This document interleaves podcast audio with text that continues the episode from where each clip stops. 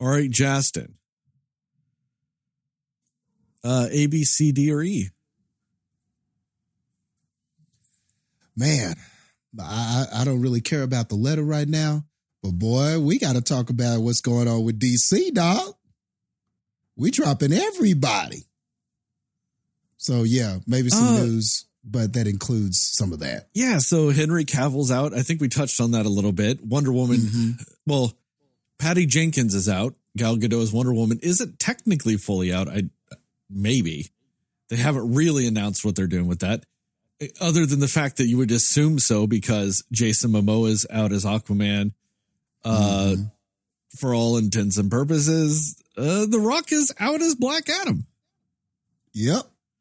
So Man. that's a thing. and that and that le- that message that he wrote was like the most like two-sided like back and forth kind of confusing but d- disappointing but gratified and sort of non explanation explanation I think I've ever read. It was just so weird. It, it was weird, dude. Like, well, it, it's not going to be part of things going forward, but but I am confident that at some point we will. It was weird. It was like he said, I'm gone, but I'm not really gone, but I am, and I appreciate the fans. It was weird, dude. It, it was just weird. I was just like, just say what it is, please. Please. yeah, that was like the weirdest thing about it is he's like, I'm not in this next phase of movies, but I might be back and all this other stuff. And then you hear reports of they offered him to be in a cameo for for Shazam 2 and he turned it down because he he didn't want to hmm. be in that version of stuff. And you're like, well, the character should be though. Like the, the character should be in it. And so and then you hear reports that, well, it wasn't necessarily he wanted to play Black Adam. He wanted to just have a movie about him, like, you know, for for him. And they settled on Black Adam. And I'm like, well, that looks like that makes the most sense. Because Yeah. you can't sit there and like he did the typical thing that people do where he's like, I've been reading Black Adam comics since I was a kid, even though they really didn't exist. Um, you know, he was a character before, but yeah, he, you know, didn't really have his own book. They didn't really, you know, they didn't used to make books about villains. And, yeah. you know, that started in pretty much like that, that 80s and 90s when that was a thing. Um, but you know, and, that, and that's fine. Like, I don't really necessarily need to think that he was a diehard Black Adam fan. And, you know, like that, it's fine. You can just, you know, want the movie to like, you know, show like to your strengths. That's fine. You know, but uh, you also can't make a franchise out of that character. Like, let's be real. Like, you can't really franchise the Black Adam. Yeah. You know? He's never been that kind of character in the comics to where he could carry his own stuff like that. And he's so why would we think that he could be this kind of character in the movies? That that's just the thing. I get that The Rock wants to be there because we've seen this kind of behavior before, like with the Fast franchise and everything like that. He he totally wants to have command and sort of do his own thing, and he's the kind of star where that's kind of the the the the the, the demand he wants to have over his roles and what he's doing and everything like that.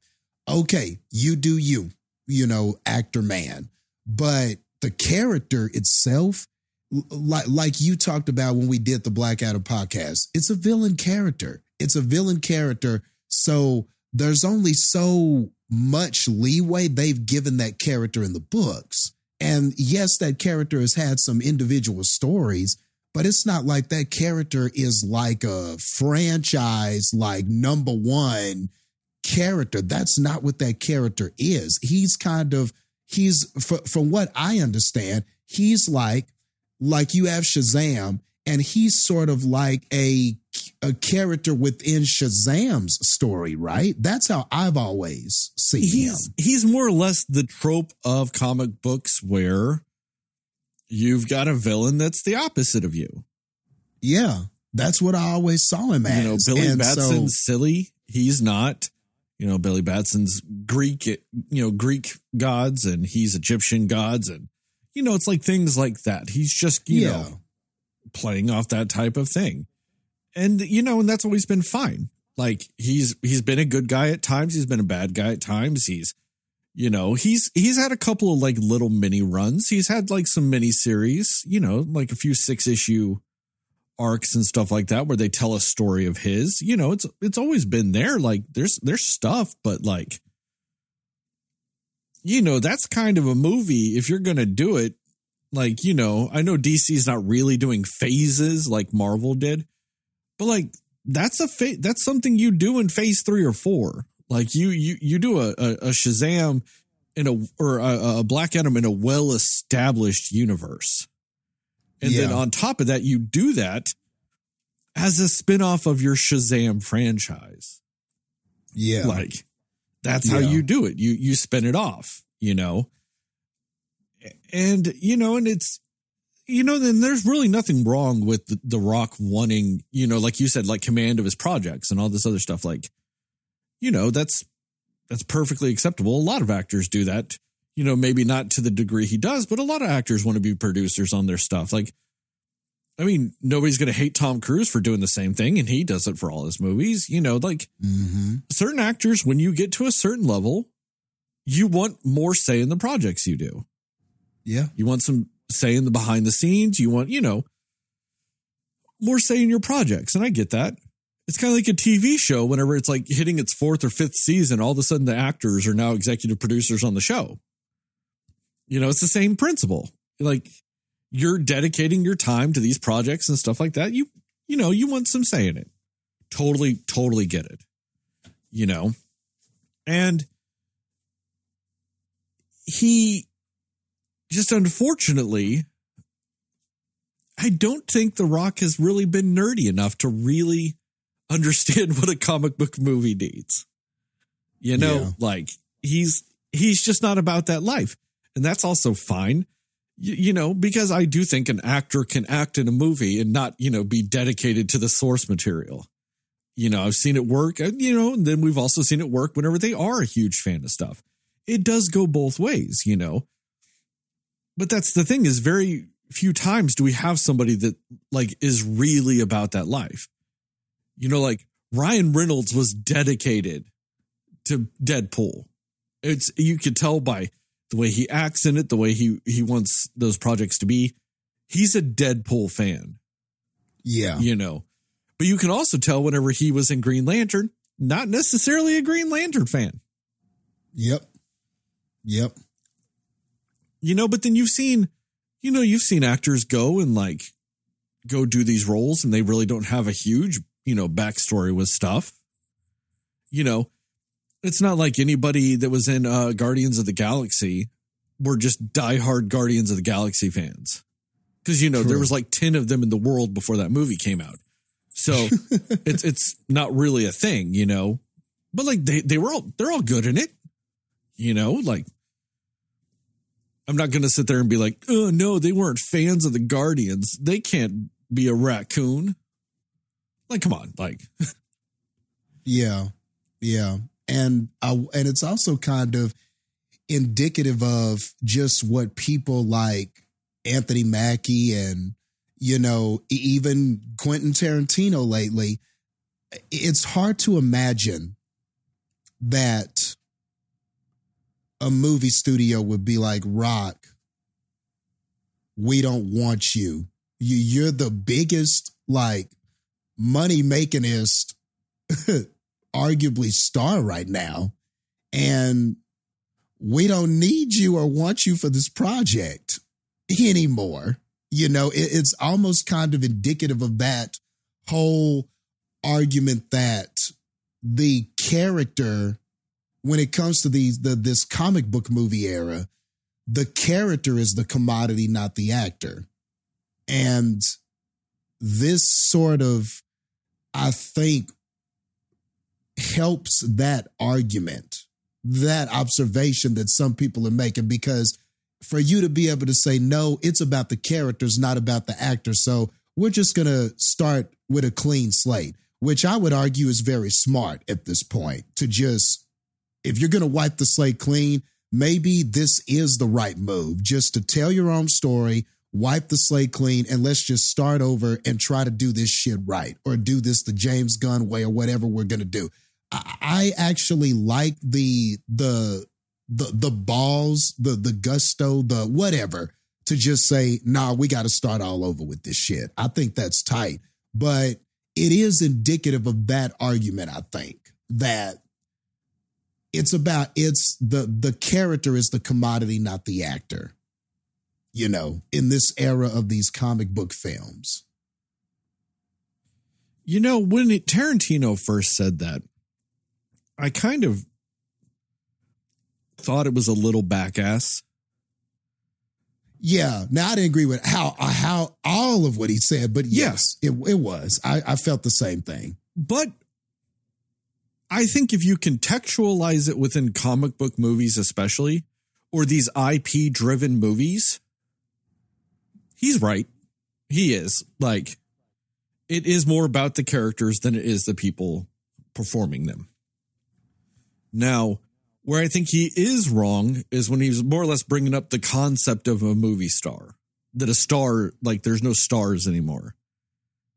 That's not true. You know, yeah. because I think some of these people have made a name for themselves playing these roles and then continued on afterwards. I mean, True. are you really going to sit there and say Chris Evans is not a star when he's not Captain America? Like, he's got a following people love him. He's got a fan base. Yeah. You know? Yeah. So much so that when people found out he was just dating somebody for a year and the public didn't know about it, fans were flipping their shit about it. You know? like he's there are movie stars. It's just they're kind of being made in the, the, the different in a different way. You know, stars are kind of being made now based off they played an iconic character or a big character and they were in some of these bigger movies. So then then they became a star versus how it kind of used to be where Hollywood was like, we're going to make you a star. Yeah. You know? Yeah. And that that is a big difference. And like like like just what you're talking about like and I think you know I, I think they somebody talked to Robert Downey Jr. about this and he made a point that well without the the movie actor the those characters yes do those IPs are important and yes they do hold a lot of ground and the fan base and everything like that from where they come from and everything like that but it's still up to that actor to bring this character to life and if that performance wasn't any good then you got to get somebody else there wouldn't be like there wouldn't be these faces and these names and these people that you now associate with these characters had those performances not been so great. So it's like a hand in hand type of deal, you know. It's just that part is just the actor part is just as important as the IP part, is what his argument was. Yeah, because you have to get the right character or the right person with the right character and all these things. Mm-hmm. You know, like that is a, a, a big important part of those things. Like, I mean, as much as I love Ben Affleck's Daredevil, you know, nobody's clamoring for Daredevil 2 with Ben Affleck. Yeah.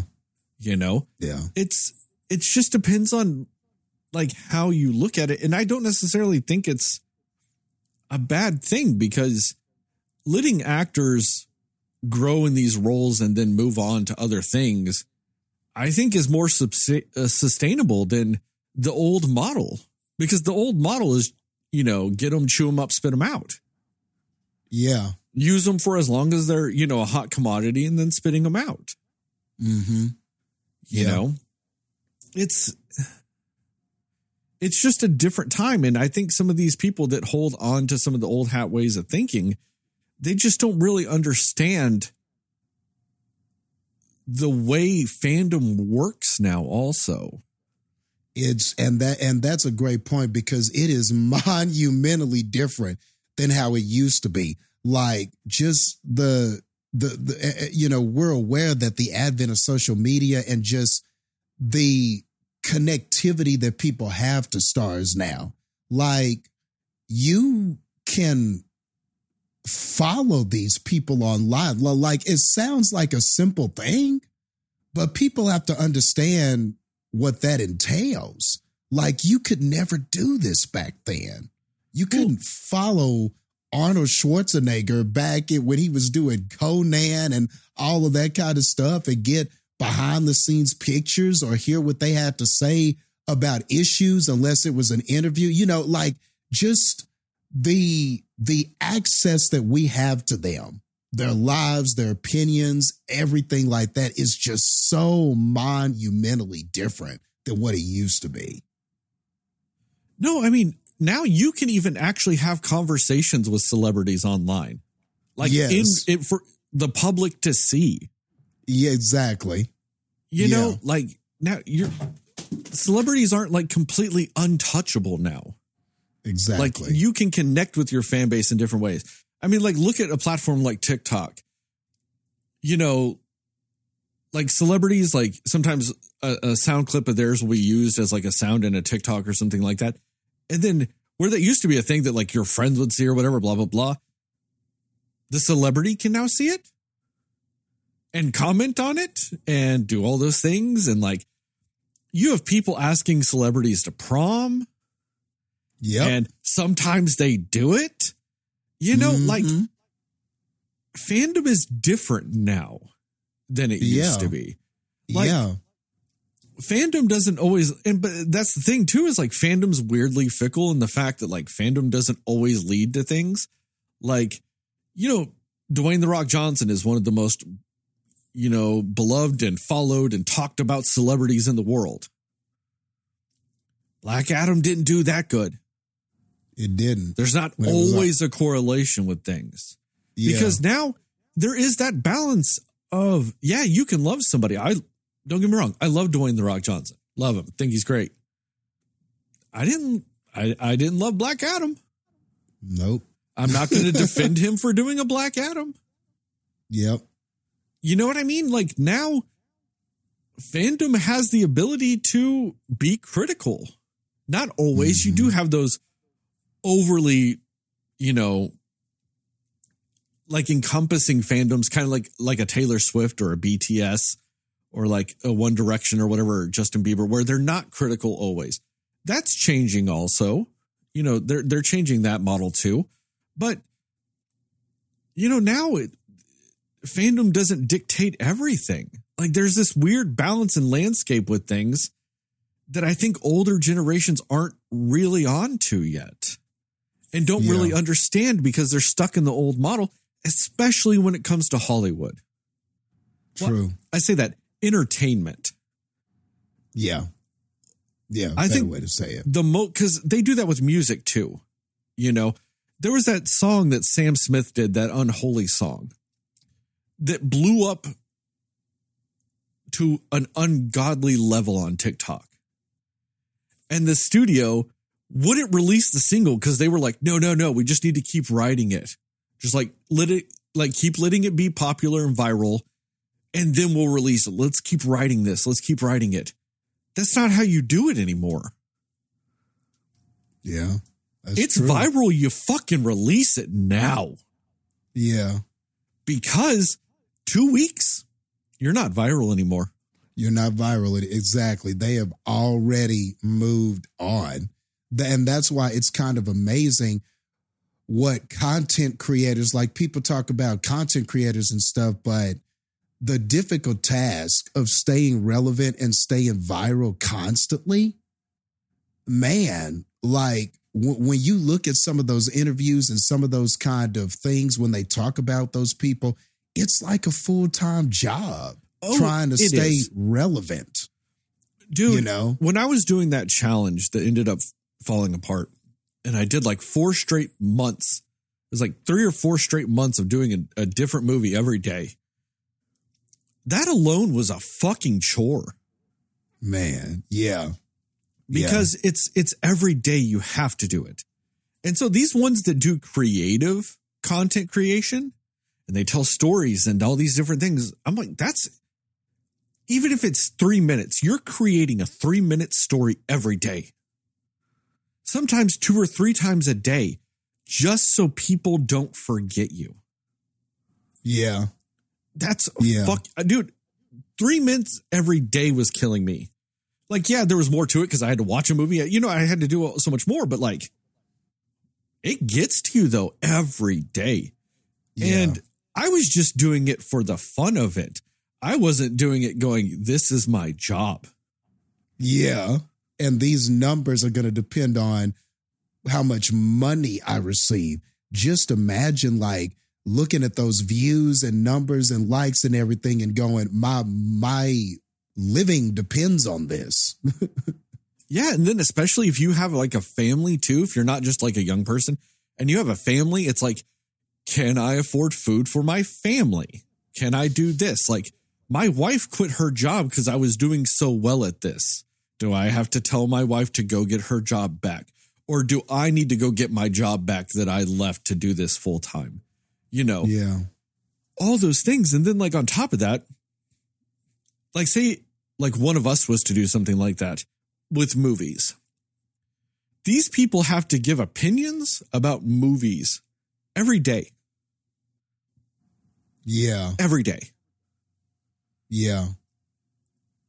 That's a, like I said, I was doing that kind of, but I was just watching whatever the fuck I wanted to watch. You know what I mean? So I got to pick and choose. They have to talk about the most move the the movies that are the most relevant right now. Mm-hmm. Don't be caught talking about something else because then you know people don't care. Like you can get away with it sometimes in like the people that do like the horror TikTok when they talk about horror movies. Because horror movies are just dictated by fucking nostalgia. You know what I mean? As much as my ass hates nostalgia, I'm still like at any given point in time going, man, I love me some candy, man. You know what I mean? Like I'm, I'm still not immune to it, you know? So they get some leeway because it can be like, what are your five favorite, you know, horror movies and stuff like that? And like, or what's your favorite death? They, they get some leeway with it. You don't get that when it's like, I'm going to do movies just in general. And granted, there's a ton of movies out there. There's always something you can watch, but like, when do you like, you have to do it in a way you also don't burn yourself out. Like, doing this for a job, like a lot of people don't realize everybody thinks that like, oh, being a movie critic would be so easy back in the days of newspaper. Like where like, you know, like, oh, you just go watch a movie and then write about it. These people sometimes would have to sit through three or four movies in a movie theater a day and then have to write three or four articles that day and get it to their get them to their editors by a certain time so they can hit the deadline to where they would be in the paper by Friday. And they're seeing three or four of those movies on Thursday. And you have to really be able to explain this film in those articles, but also do it in an in an eloquent way that's not spoilery. Like that, you have to have some pretty good wordsmanship to be able to do that. You can't just say things like, "Yeah, I thought the visuals were good. I thought the the the the the, choreog- the choreography was fine." Like you can't do any of that. It's got to you you've got to bring something that is going to engage the readers and make them want to either check this out or trust your opinion or whatever. You know, it's also it's not just about explaining the movie, but it's about you explaining it in a unique way that's compelling. People don't understand sometimes the the art and the ability that that takes. Well, then on top of that, you have to go to your fourth movie of the day. So you've Oh. been watching movies for six, seven, eight hours that day. And you can't hold that fourth movie. Like you can't hold it against that fourth movie. Yep. The fact that you've just been sitting and staring and writing and doing that wordsmanship, because you're going to have to do some of that while you watch a movie. They have to take mm-hmm. like little notes. You know, they're not sitting there typing on a laptop during the movie. But you know what I mean? They might, they're going to jot some stuff down though. Because Yeah. unless you're typing your entire article between movies, you've got to go back and think about it, you know, sometimes. And so then on top of it, if it's just like, especially back in the day, the only thing you might have eaten all day is fucking popcorn and nachos and just drinking a fucking soft drink all fucking day. And you might be tired and all this other stuff. But back in the day, we didn't have coffee at movie theaters. You know what I mean? So you're just fucking surging through it on sheer will alone, but then have to have the journalistic integrity to not hold it against that last movie that you're just fucking tired. Man.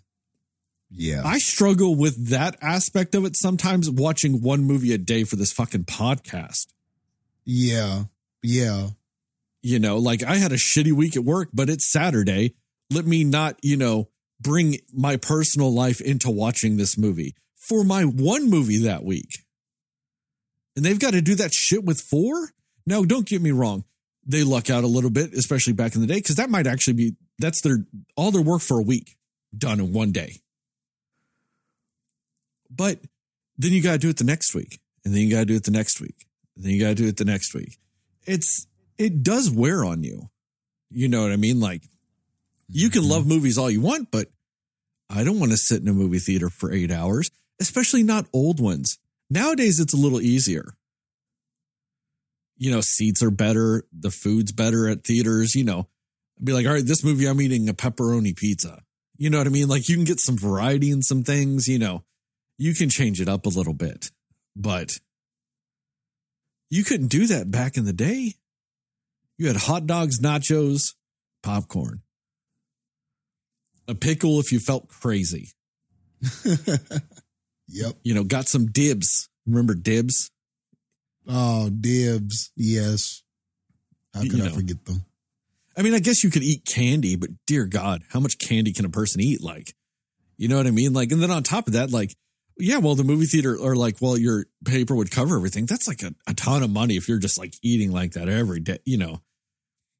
There's there's a balance to it all. And and and that's and, and going back to what we were talking about though, with the stuff that this is like what the old hat generation doesn't really remember or think about now. You know, it's it's all the well the way it used to be. Okay, well, it's now. So how about you do something for now? Yeah. And I and think that's why the uh the actor, sorry, the, that's why the um the actor from Shang-Chi, Simu Liu, made kind of a good point too. Like about how when he was kind of talking about, you know, if Quentin Tarantino and all of these people were the the gatekeepers for what makes a good movie or a quality movie or movie stars and all this stuff like that, I probably wouldn't have gotten the opportunity to be a movie star. You know, I wouldn't have gotten this opportunity. So, you know, he made a strong point too. And that's the thing too, like all that back and forth kind of stuff, like now people catch on. I think that's a product of today too. You could have probably just said that in an interview or something, and you may have gotten maybe one or two people might have responded to something like that, or maybe nobody at all. But nowadays, you got these young actors and actresses and stuff like this, and they're like, man, I'm gonna tell you how it is. Like, I would give you a piece of my mind. How about this right here? You wouldn't have given me, Asian man, any opportunity to be in no $600 million movie. So, yeah, you, yeah, I respect you and everything, man, but nah, man, you can't put me down, man. You can't put down the quality of these movies when they're giving other people opportunities. Like, I was like, damn, okay, Shang-Chi. All right. And on top of that, though, if if Quentin Tarantino, like my personal feeling about it, if Quentin Tarantino had directed a movie like Shang Chi, you would have had something, you know, one of those terrible racial characters that he would have been like, no, you have to lean into it. Mhm. because it's the accurate way of doing it. You know, if he'd done a Wonder Woman book, he would have done like a Fu Manchu as the villain. Like yep. just yep. those terrible fucking things. Like, and he, cause he's done that before. He's done that in his movies. Like, it was a stylistic choice then, and some people let it slide, some people haven't. But like, I don't know. I, I don't really enjoy watching a Quentin Tarantino movie anymore just because I just know at some point in the movie he's going to be in it as a rapist that says the N word nine times. Yep. And there's going to be some feet. You know, we would have had to seen, you know, we would have had to sit through um, Awkwafina's feet or some shit. So, They would have been driving through that forest that's changing and it's just Awkwafina's feet sliding around in the dashboard nonstop. yep. Yep. But I mean, So- and uh, to say all that too, my the thing I love though that I think is the most adaptive thing is TV. Because TV, Mm. they're throwing out so much shit between, you know, all the normal networks and normal cable television outlets and your streaming services and everything. There's so much TV out there that it's adaptive because it's just there's always something new. You can't Yeah. really rest on your laurels anymore like they used to. hmm You know, like, yeah, you have the older generations kind of keeping certain television models still going. You know, like your big cable network TV shows, like your Law and Order SVUs and your NCISs and stuff like that. Like, yeah, they get their audience from that, but like everything else is so there's so much more shit out there that you you didn't used to get and I think that that's why TV is really good at adapting now. Like even then they're they're not afraid to swing some of those times. I mean, you know, with when when when current cultural uh like big cultural uh, moments happen and th- those change things, they'll change story arcs in a television show for it. Cuz it's filming, you know, 2 weeks that episode's filming 2 or 3 weeks after that shit happened. So they're like, "Ah, it might be 2 or 3 weeks late, but we'll throw it in there." You know? Yeah. And that's what's, you know, kind of crazy about some of the stuff. And that's why I think television is kind of the most fun thing sometimes. Like there's just, there's such a huge variety of it. And even then, like as much as I, you know, I'm burned out on Marvel and we've talked about that shit, I've liked almost every Marvel TV show though. I'm burnt out Yeah. on Marvel, but I love watching Marvel television. Yeah. It feels like they're they've got a little more freedom and a little more leeway. And it doesn't seem as pivotal to fit all of these things into this small runtime. A- And it just feels like they're and the characters are not they're like, oh, these look at these big like television characters that you that that you have to see and develop. It feels like with some of those projects like She-Hulk, they can have a little fun. And I think it does serve the the the quality of those narratives a little better. Like, that they're a little more creative when it comes to those. It feels like. And on top of that, though, you're you're getting some of this stuff like like Kevin Costner. He's in that Yellowstone show. Like one of the biggest movie stars ever. And he's doing television. You know, like it's a real thing now. Like television isn't a death sentence. Television is like a revitalizer now. It is. And and honestly, when you think about a lot of actors and you ask the question, well, where have they been? Why haven't they been on the screen?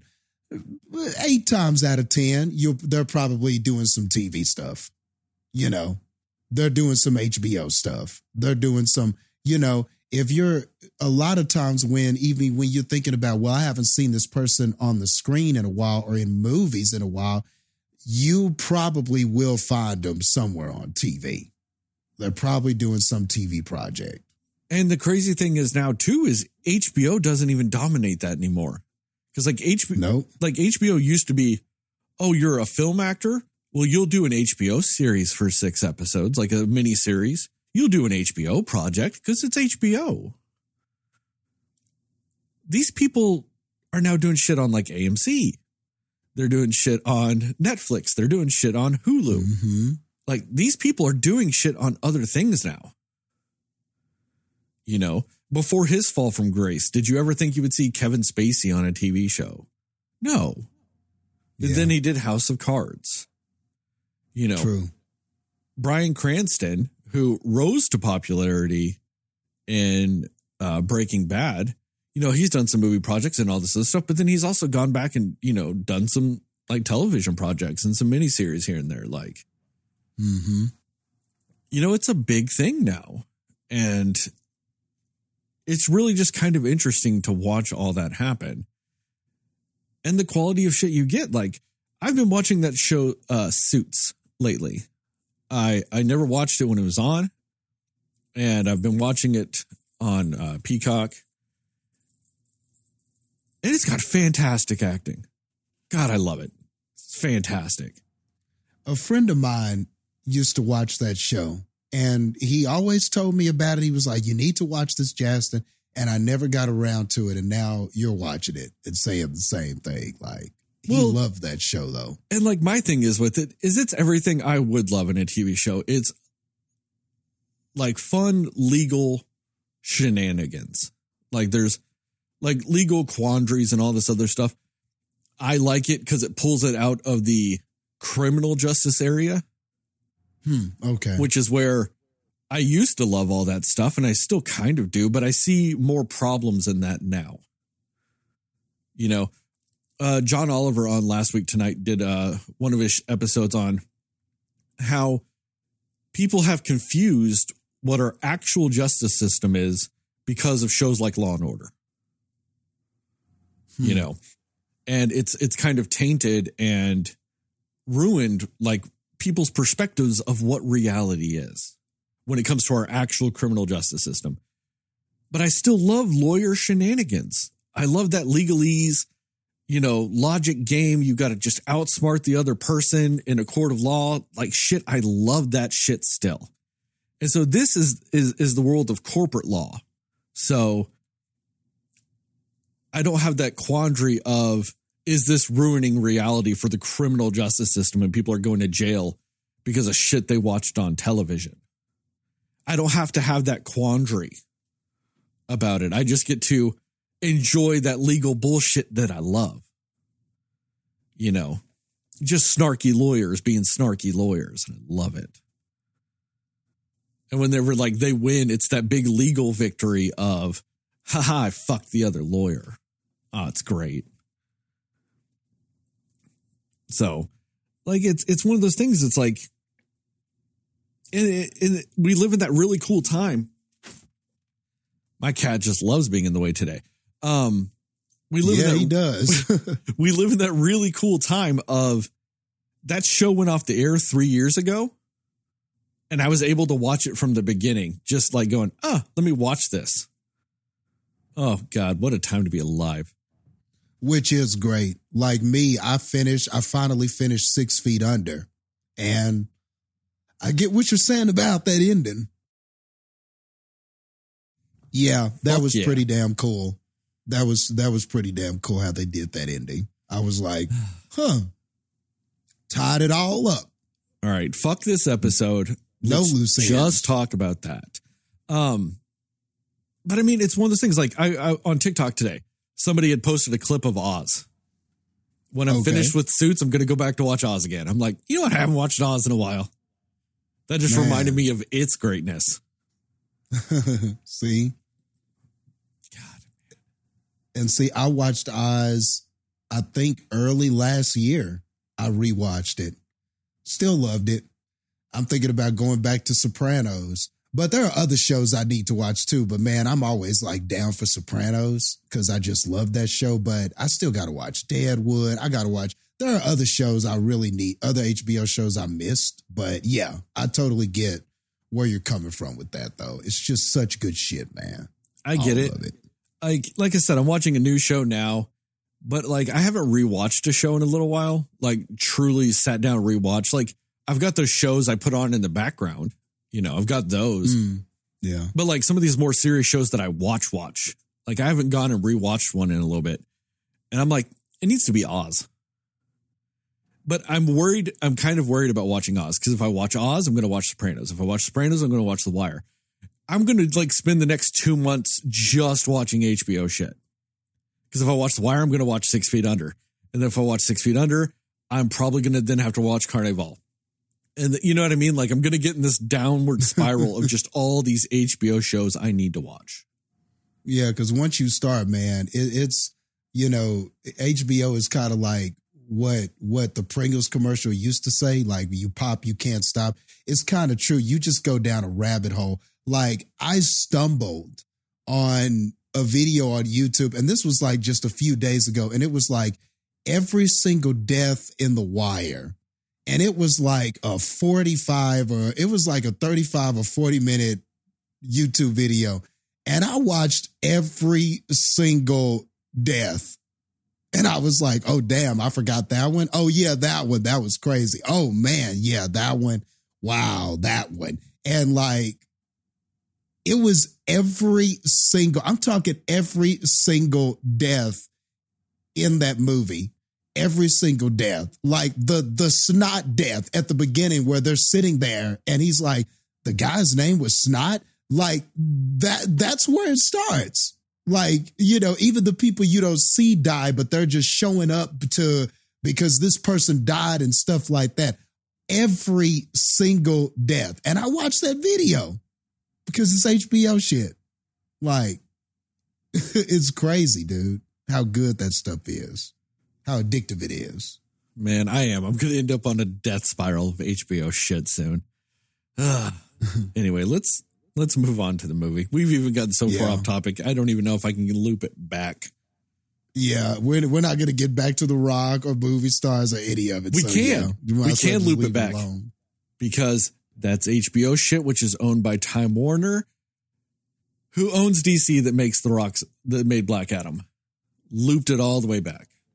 Bam, bam. Yeah, but you're right. Before we spend the runtime of Avatar 2 talking about this other shit and HBO.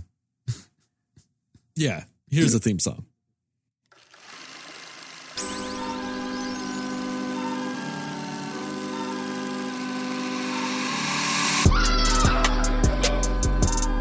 Somebody will listen to me. Nobody knows anything but you.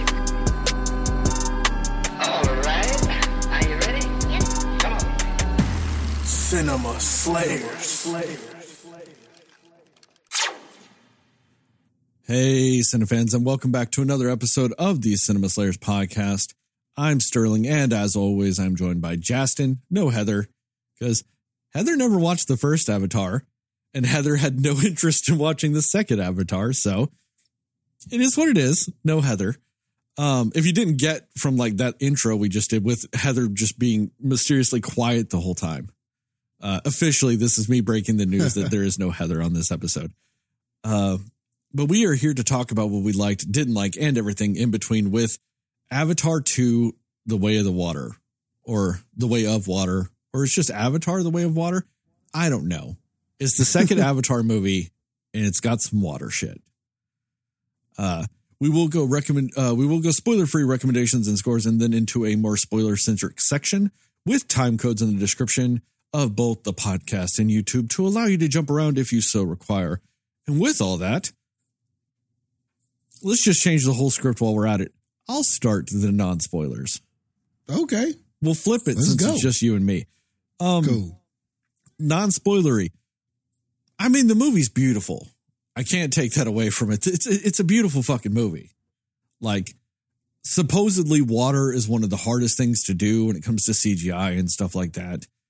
It looks great. The hair looks great. The skin looks great. The textures look great. I mean, at one point they're doing some like, you know, Na'vi shit and like they zoom in on like one of the characters, like I think stomach while they're doing something. And you even see like tiny little hairs on the stomach. It's fantastic. It's beautiful. And, you know, they've got the, the one human kid and he's interacting with the environment just like the CGI characters are. It's a beautiful movie. And then you get to the story of the movie. I'm not going to say it doesn't have a story. It does. It's and it's at least got a different story than the first movie. Because the first movie was just other movies. yeah. And so this one is at least has its kind of own story to it ish.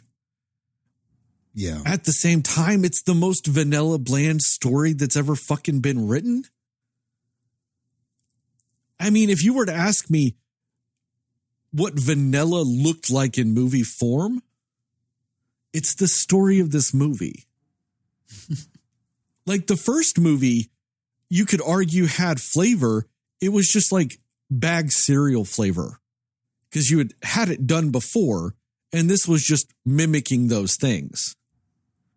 You know, it was mimicking Dances with Wolves. It was mimicking uh, Pocahontas. In a lot of ways, it was also mimicking The Last Samurai.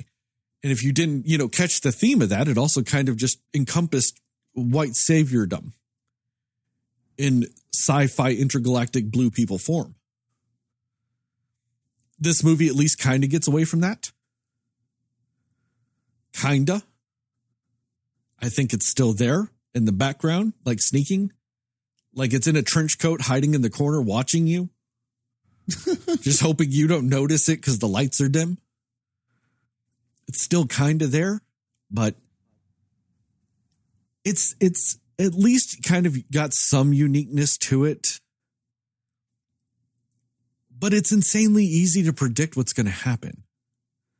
You're not really surprised by anything. And then there are story elements in it that I just vastly disagree with. There's some design choices they've done with some stuff in the movie. I mean, this isn't a spoiler. There's like some submarine things that kind of look like crabs. And I kind of get that, except for the crab submarines to go into the water, they like grabbed a pole and swung out into the water. And I'm like, that's the most inefficient way to like put a sub in the water. Like, wouldn't it just like jump off? Like, why does it have to grab a pole like it's an actual crab? Like, that's a weird design choice if that was made in real life. So, like, you had those elements that would weirdly jar me in in those regards. But then my biggest issue with it is the way it told its bland ass vanilla story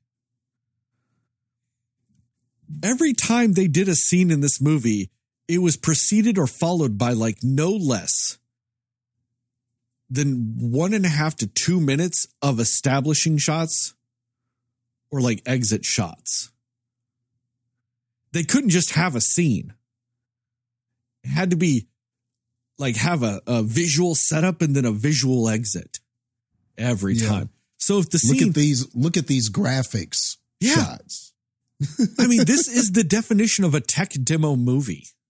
Yep. You want to see Yep. what our computers are capable of producing as far as movie graphics go? This is the future, and it's now. If you want anything else, look for another fucking thing. I mean, it's just what, and I, I get that it's got a simple story, but I think that that's unfair to simple stories. Because what makes a simple story work in a movie is how efficiently it's told throughout the movie. You've got a simple story, you tell it in an hour and a half, maybe an hour and 45 minutes if you're crazy. You don't tell it in three hours and 11 minutes. because then you're just dragging out your simple story and you never get anything new with it. You know, why does John Wick work? Because I think the longest one is two hours long. You know what I mean? Like the longest. It it's got a simple story. You know, guy gets married, Wife gets cancer. She gives him a dog. She dies. It turns out he's an assassin. Somebody kills the dog, so he kills him. Simple ass story. You know, that's like such a simple story. You can even make like a short 10 minute movie off of it. You know what I mean? You can make like a little short movie on it. They did a, an elongated story. It's still what, like an hour and 40 minutes? The first one? You know what I mean? It's, they're still efficiently telling the story. This one has the same type of story, and it's three hours and 11 minutes long. And it's not like uh, other movies that are this long or around this length. Hold on one second. My cat's going crazy over here. Hold on. Okay. Anyway, he's getting into something he shouldn't, so I had to stop. Okay. So look at Avengers Endgame. That's not really a complex story. Because it's the ending, it's the culmination. All the information you need is in the other movies. Mm-hmm. You're just tying those together and ending it. It's very long, and I know I have issues with its length, but it at least necessitates a longer movie length because while it has a simple story, it's got a lot of plot points. You know, there are multiple things. It's kind of like if you're taking a highway trip across America, you know, you, there's there's like ways you can do it where you're pretty much just like one long straight line across the country. It's a very simple drive. But you have to take a lot of stops for gas. You know what I mean? You got to make your stops to get your gas to get there. This movie, on the other hand, it feels like you're driving a distance of maybe 60 miles. But you stop every five minutes of driving to film a half hour movie. And then you get back in and drive for five minutes and then shoot another half hour movie. And you do it all for the 60 miles. So it's an hour long drive, turns into like three days. Like that's what this movie does to me. It's it's got some plot points in it, but from where the movie starts and where the movie ends, not that much distance is really traveled, narratively speaking. It just took so long to get there because they had to do another montage of, oh, look how we interact with these animals. Look how we interact with these surroundings. You know, the same things we got in the first movie. So it's very weird like that. Like, it's done like a sequel, but then done like a reboot. But then at times is kind of like a, sometimes a bad sequel of a video game where the first one was like kind of interesting and good or whatever, but when they make the sequel, it's just the same game, but with kind of like newer shit. Like Devil May Cry 2 is a really good example. They took Mm, the first yeah. game and they just redid it, but the problem was is they didn't change enough about it. So if you were good at the first game, when you started playing Devil May Cry 2, it was just a nothing game. Because you were like, oh, you didn't even up the difficulty. So it's just a sheer continuation. And you're just like knocking through things left and right. Like it's a fucking nothing. You know? But it's, you know, the same. Like, so it's, this movie is very weird like that. But then, like I said, visually amazing. Like, I will say this this movie made me care more about the visuals than I thought I was going to. Because going into it, I was like, okay, it's going to look good, but it's going to be nothing, whatever. And it was. But I ended up caring about how much it looked good more than I thought I would. Because I was like, it's just going to look good. Who cares? Then when you start seeing some of the detail, you're like, man, that really is incredible.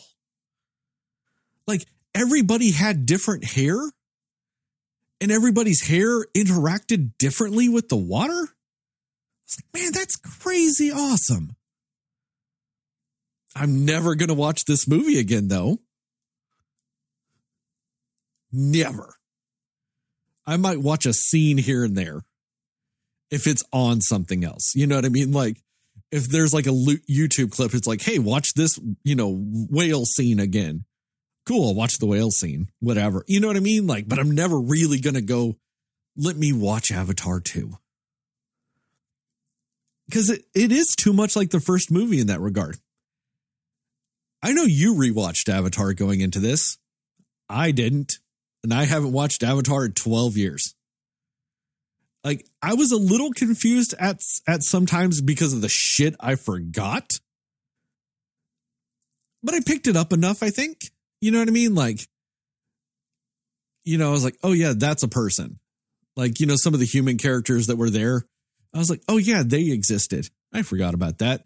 And then when like the way, you know, the bad guy dies in the first movie, completely forgot how that happened. This movie reminded me of it real quick.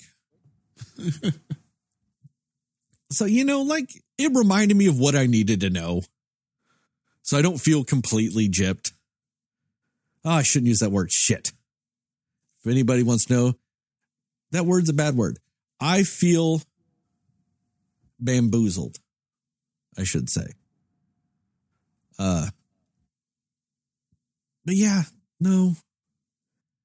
I just, this movie is just incredibly confusing to me. Because while I hated all the narrative parts, and I know that that's one of the things I am the most critical about at times. Like, if you want to hear me be critical about a story, go listen to our fucking Bones and All episode that we, our last fucking one. That's a big hangup for me. But at the same time, I wasn't really expecting this to have that much story. So maybe my expectations were tempered enough to where going in, that aspect doesn't bother me as much as it would in another movie. But it still bothers me a lot. And I don't care how good you look. In the end, you know, that's not what matters. Looks fade, as they say. You know, you got to go for that depth this is one of those movies like, you know, you do the one night stand. I watched it once. That's all I need. Not going to marry it. What about you, Justin? Yeah, I definitely get some of that. Like, I think that's really just been the calling card of Avatar. What made the first one such a rousing success was not the white savior narrative that we've seen a million times. It was the visuals. It was the 3D. It was that it was the advent of sort of like having this visual style and mixing it with 3D and bringing sort, sort of something that we felt kind of had reached its limit and bringing it back and showing, but look, when you have these graphics and with this 3D, look at the visuals that you get. And sometimes what visuals can do is they can make for a very immersive experience, as, especially like with 3D and stuff like that. So Avatar became more than just a movie, it was an experience. And that's what we ultimately pay for it with things. You know, that's usually the biggest separator from like uh, a, a, a movie that a lot of people like to just a movie a few people like. Hell, that that that that that separates like a, a, a regular NFL game you're watching from like one of those just great games that like you'll never forget and stuff like that, where just all this epic stuff happened And there were just these visuals and the players' faces, and you can remember like certain details of the game. And it's like, man, I will never forget how this game made me feel. Well, I think Avatar, why the first one is the highest grossing movie is because they created an experience with those visuals. It was never a great story. And like rewatching the movie, I, I think I, I, was able to like double down on that. Like it, it really is an egregious white savior narrative, But even still, going back and watching that old movie, I was like, even still watching it, I was like, damn, man, this still kind of looks good. Like the graphics didn't look hella dated. Like it didn't look like something that was made, what? What did we, 15? 13 years? 13 years ago? It didn't look 13 years. It didn't look like, it, didn't look PS2 to, to PS5. It didn't look quite like that either. So I think that's a testament to the visuals and how they made for that to be such an immersive experience at the time. So going into this second one, I guess what I expected was okay, the the you're not going to be able to create the awe-inspiring visuals I thought that you did in the first movie to make everything just ride on how this looks visually. You're going to have to tell a better story. You're going to have to come with something with, with a little more depth, as you put it. You're going to have to come with something that's a little more compelling as a story. And again, I, I think this movie just does kind of, in a lot of ways, what that first one did. And you already said it. It's got these amazing, immersive, just very detail oriented visuals. And the visuals do look amazing, and you can't take your eyes off of them. And that will get you through the three hour runtime. Like there's always something interesting to look at. So that can sometimes help um, an experience last longer, you know, if, if there's always kind of, oh, look at that, look at that, look at that. But after a while, what happens is like a, a, trainer told me this story for wrestling and i think it's appropriate to to to tell here. Like uh, dr tom prichard i love you man. Uh you know i don't know like i'm acting like he's gonna listen to this but if anybody knows dr tom prichard very popular wrestling trainer used to work for the wwe he trained the people like the rock and stuff like that. So dr tom prichard is a very prominent name in pro wrestling circles, and he was a very good wrestler himself. Well, he told this story during training about two elephants, like the first time the family drives by and they see these two elephants having sex, right? And he's like, "Oh, look at those two elephants fucking." And the and, you know, the family drives by. And it's like, "Wow, man, can you believe that two elephants were fucking?" Then the second time they drive by and they're like, "Man, those elephants, man, they're still going at it." uh, and everything like that. And then he said, you know, but then some time passes and now we're on the third day and now the family drives by and they're like, look, there go those elephants fucking again. And I think that analogy perfectly like describes this movie. After a while, you're like, oh man, the graphics, the graphics, the graphics, the graphics, and it looks amazing. But after a while, you start, that starts to become routine. And then you start noticing the flaws of the story. You start noticing that there are, I think, too many characters in this. And why do I say that? Because you couldn't develop all of these characters or make them all compelling in a certain way. And I think maybe if you had less of them, maybe you could have done that. So there are characters that get sacrificed to the altar, sort of, of what this is.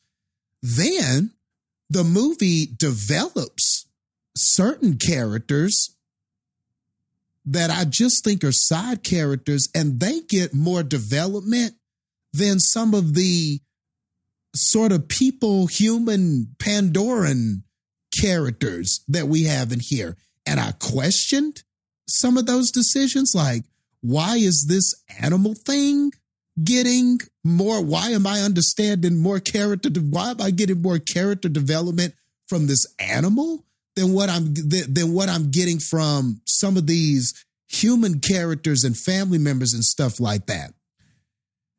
You had a chance to make this villain. And, and and then it's a family story. And i think that that's the most vanilla bland thing about it. This is a very much a family story where you have this not like oh it's fun for the family type of thing. Although i think that was part of the marketing of this is that we've got to have a a, a big family of pandorans you know jake's family is going to be this big family and we've got to have somebody represented for every age group you you can just tell they were very smart about how they did this like there's got to be a kid that represents this. There's got to be a kid that's got to be this. There's got to be a kid that's got to be this. There's got to be a, a, a kid that's got to be this.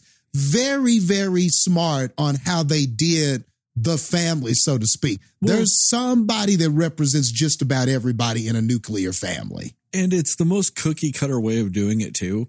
'Cause, like, Exactly. you've got like, well, their oldest is a boy, and the second oldest is a girl, and the third is a boy, and the youngest is a girl. Like it's yeah, yeah, it's just so in order.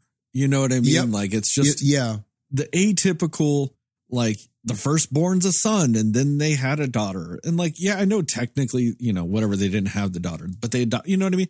But still, it's like you said, they've got one kid that's adopted, they've got one kid that's not, they've got the outcast, they've got this, they've got the random just friend that's a human, so they've got the, you know, in an in an old '90s TV show, it's essentially the token minority character.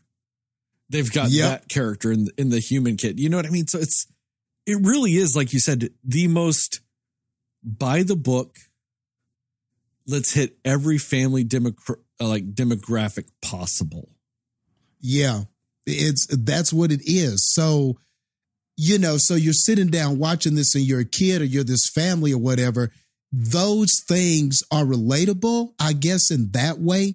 But I just wish we had done, like you said, but but the story sort of plays out, like you said, it's predictable because you kind of know what every character is, you kind of understand what they are, and then the film it, the storytelling is not nuanced enough or innovative enough to do anything different with those pieces. So you kind of know what every character is. The outcast character trying to find where they belong, the the the the younger sibling trying to prove themselves, the the the outcast that's misunderstood. I mean, the the the the kid that's just squeaky and is just around to look cute and hardly does anything useful. Like it's all there.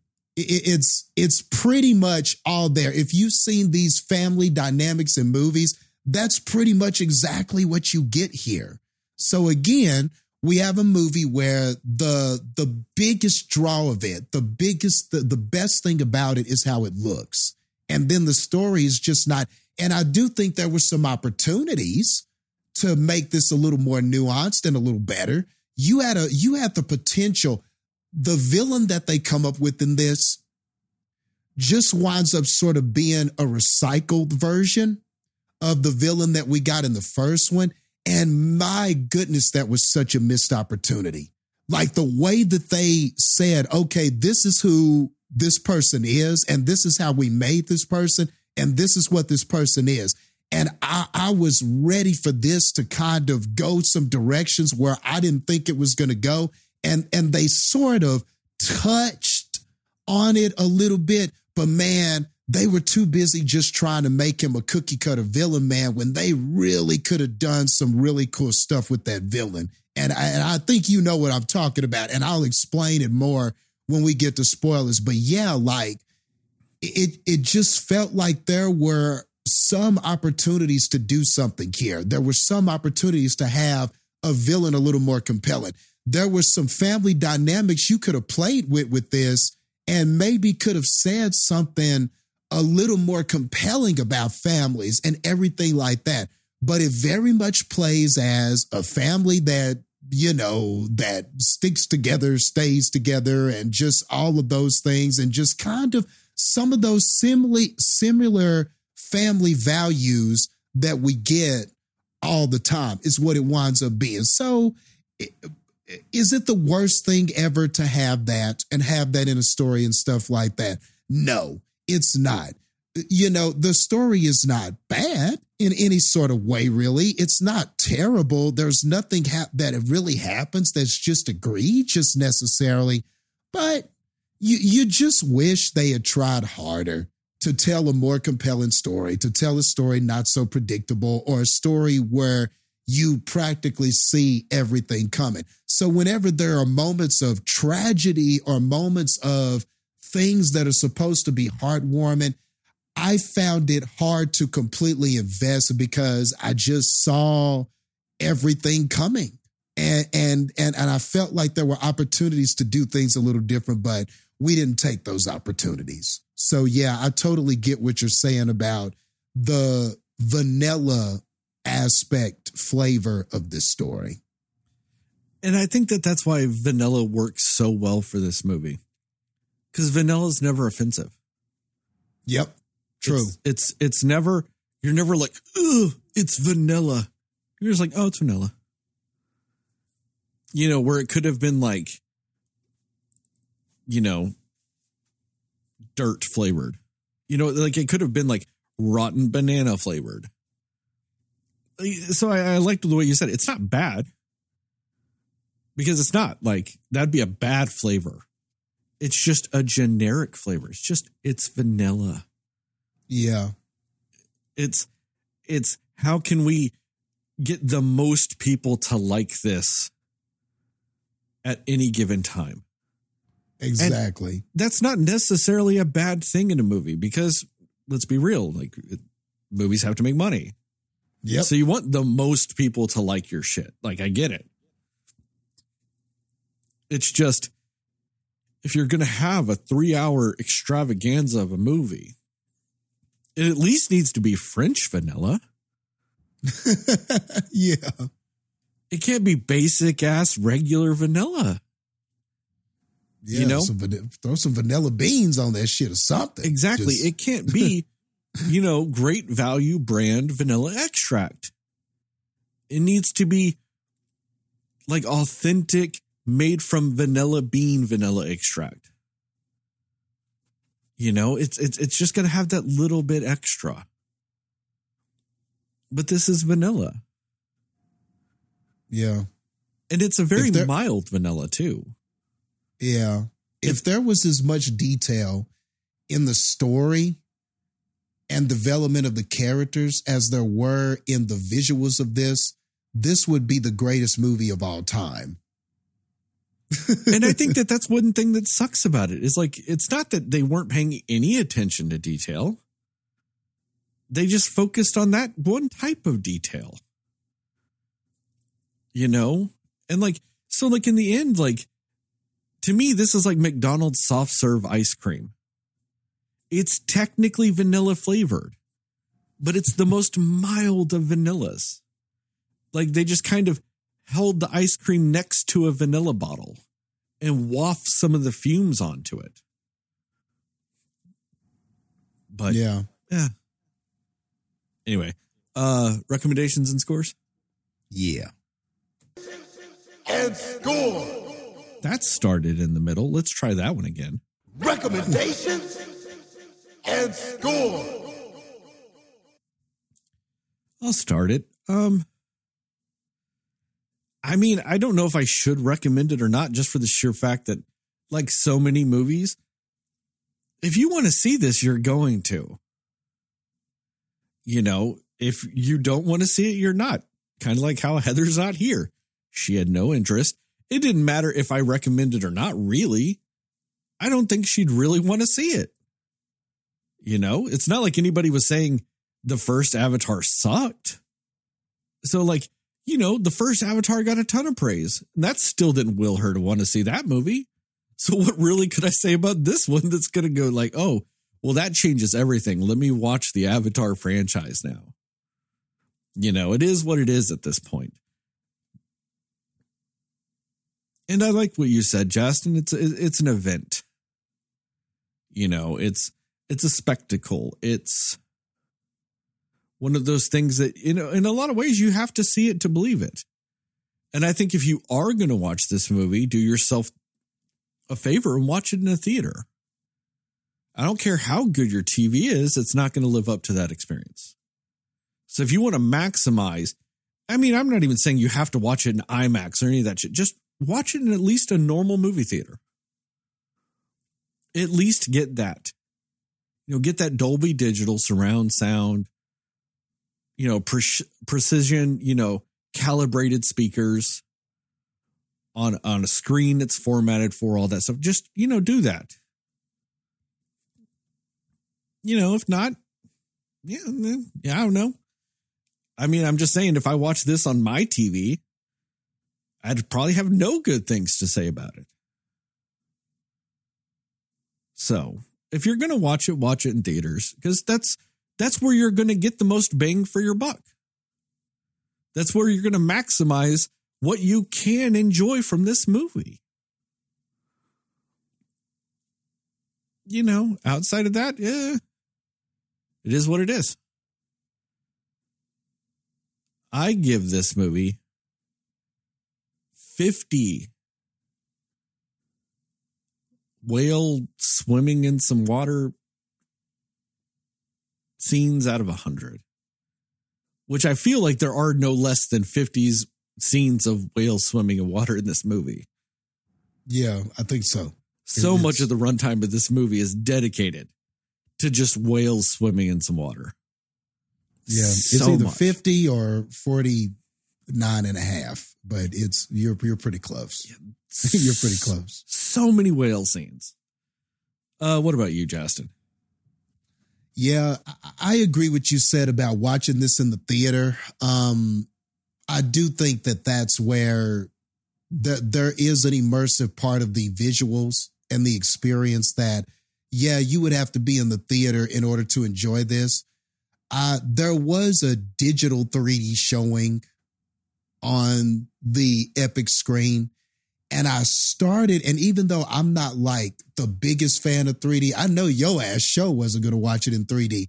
I started to watch it in 3D so that we could have someone to speak from that perspective, just to give our opinions that perspective. And then at the last minute, I just kind of decided not to, or I think the times didn't line up. And I, I was like, man, I'm not staying till two o'clock in the morning to watch this shit or something like that. I think somehow the times didn't line up, but I started to do it. But there are some people that are like, oh, I want to experience this like the first one. I want to go in and I want to watch it in 3D and all that kind of stuff. So there is some appeal to this in that way. You know, whether you're to watch it in the theater, to appreciate the visuals, to have that 3D experience because of the nostalgia of that and all of that kind of stuff. So I kind of get some of that. The, I mean, I can't really find a reason to not recommend it. I mean, the story is not bad enough for me to say you will hate this or you will, if you hate shit about families, then there might have to just be, there might be a problem you have. You know, I don't know if, I mean, if you just hate families triumphing through love of family, you might, it could, maybe, there could just be something questionable about you. You know, I don't know how I could not recommend that or if there would be a person to sit here and sit there watching it and just hate what they're seeing. It's hard to s- see that happening. So you're not going to Well- hate what you. Oh, go ahead. No, I'm just gonna say, you're looking at somebody that doesn't didn't necessarily love all the familyness in this movie.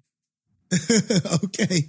But was it but was it like burning your skin? Like was it were you just sitting there going, "Oh, this family shit." I wasn't irate, but I got just really fucking annoyed. Okay. Okay, that's fair. But the thing is, Sterling, is that I think that's uh, that also sort of speaks to its execute execution because when it, because when it comes to Fair. something like the the Madrigal family, um, oh my God, what's that movie called? Encanto. I? Yeah, Encanto. I love when it me comes to something like that. Yeah, that was a family dynamic, but it was nuanced. They told the story in such a unique way. They they they had such compelling personalities and they had such a way of doing the family dynamic. And it was a lot of the same themes, a lot of the same shit about the family and tr- triumphing together and That's shit true. like that. Like But- familial expectations and all those things like that does exist in this movie. They just suck at it. Yeah, it just wasn't, it was just not as, it didn't taste as good as Yeah. that movie was. All As right. that movie was. That, that, that's like that, that's like that ice cream that you try. You know, you try this one and they're like, oh, it's the newest one and it's expensive and look how it looks and it's got all these, this, these, these other toppings that come with it or whatever. And you eat it and you go, you know what? this is this is not terrible. This is this is all right. You know yeah it looked cool and yeah and everything like that. But you know what?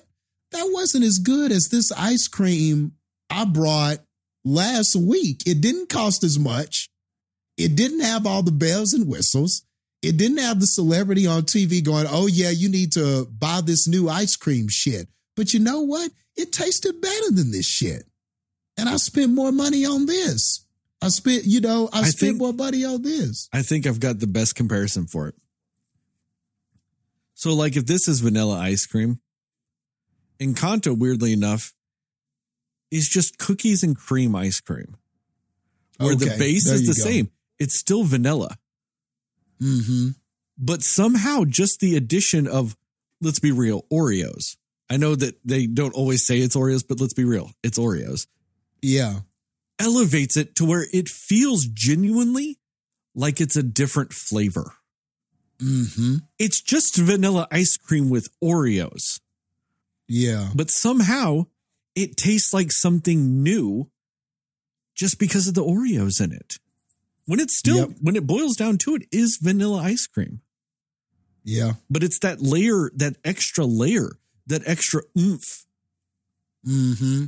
that that gives it to where it's its own thing now. Like, yeah. If you really think about it, it's an Oreo Blizzard, but then now they sell it at stores and it's like, you know, a huge ice cream flavor for most people. To where anywhere that has mix-ins into an ice cream always has an Oreo type uh, cookie because they know some people are going to want that cookies and cream. Yeah. That was good. I like how you said that. And that's sort of what this is. You know, you, you know, we've said a hundred times, we're never going to tell you not to eat vanilla ice cream, but we're just saying, man, you know, you might want to try some of those other flavors at Baskin Robbins. You know, you might want to, you know, the, the there is there are some there are 30 other flavors that you you're missing out on, you know. You you you you you might find something that's a little bit better than just this. So that's all we're saying. But yeah, I, I mean, but I can't not recommend it. So yeah, we'll recommend it. It's it's got the the the great visuals. The visuals were a joy to look at most of the time. It's just the the story's too simple for it to be a great movie. I I, I there's you're never gonna get me to say this is a great movie. It was a fine movie. It was a good movie. It was solid overall, I guess you could say. But it but but it doesn't have those Oreos, man, to be great. It doesn't it doesn't have them. Ultimately, it doesn't have them when it comes to the story. And that that's really where we are. So with that being said, we'll go I don't know, 65 crushing your own skull uh out of a 100. That means this movie is officially a Cinescore of a 58. Okay. I'm going to go ahead and round it up. Okay. So it is a 57.5, but yeah, 58. Why not? Cool. Uh, spoilers? Yeah. Spoilers. I'm going to let you go first. I just want to bring up one thing. And I think Okay. it's the thing we kind of danced around a little bit with the villain. I am not a fan of the fact that they went, you know what? That villain from the first one was great. I wish we hadn't killed him. Nah, let's just resurrect him in an avatar body. That's fine. Yeah. I was not a fan of that plot point. And then they did nothing with with it except hint at something that could have been amazing. Yeah. When he was bonding with his son and he'd like got onto that dragon thing and all this other stuff, I thought they might have him like that weird like moment of consciousness where he's understands the Na'vi and understands why Jake Sully did what he did and would have that con that internal conflict. I'm not saying he had to turn good, but have that little bit of understanding and that internal conflict. And then on top of that, even use that against Jake. Like, yeah. I actually understand why you did what you did, but unlike you, I'm not changing for it. But I'm going to use that against you. The only thing they really did is they're like, oh, he learned how to ride a dragon. So, Yeah. but they hinted at that. That like he's bonding with his son and that, you know, his, his son's respect for the Na'vi, that he might like gain some understanding through that. And, you know, but still, he could still be the villain. You can still be the villain. Yeah. You know, Yeah. he might understand the Na'vi and all that other shit, but then go, but you know what? Jake fucking killed me. Yeah. I still want to fucking murder that man. Yeah. You can still have that. But Yeah. they and they hinted at it and they danced around it. And at first I'm like, okay. Maybe I'm not gonna end up hating that they just brought him back as an avatar.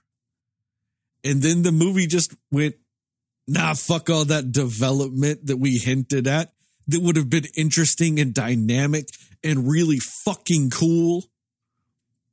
Fuck all that basic ass villain shit again. Yep. End of movie. Exactly. Exactly. And I and that was such a mistake. I mean, just like you're saying, like, and all that thing about, yeah, well, you know, you, you've got all of his memories and everything like that. Well, this this motherfucker doesn't miss anything about his old life. He doesn't have like, you know, his his son. There's not some part of him that is that that could be changing because of this, or like you said, learning the lifestyle of the Na'vi, or like at this conflict about what his son has become and what he is and how maybe this is his fault or there were so many things there were so many avenues that they could have taken with this that would have been better than him just being the damn same. Even if there was like this jealousy that his son Spider had become like them and wasn't like him. Like you're you're the father and the person that you and your son has become more like the person that you inherently hate more than he is like you like or the conflict of the fact that you, the person that you hate took care of your son took care of your son. The reason why your son is alive because of the person that you hated. Man, there was so much we could have done with this villain.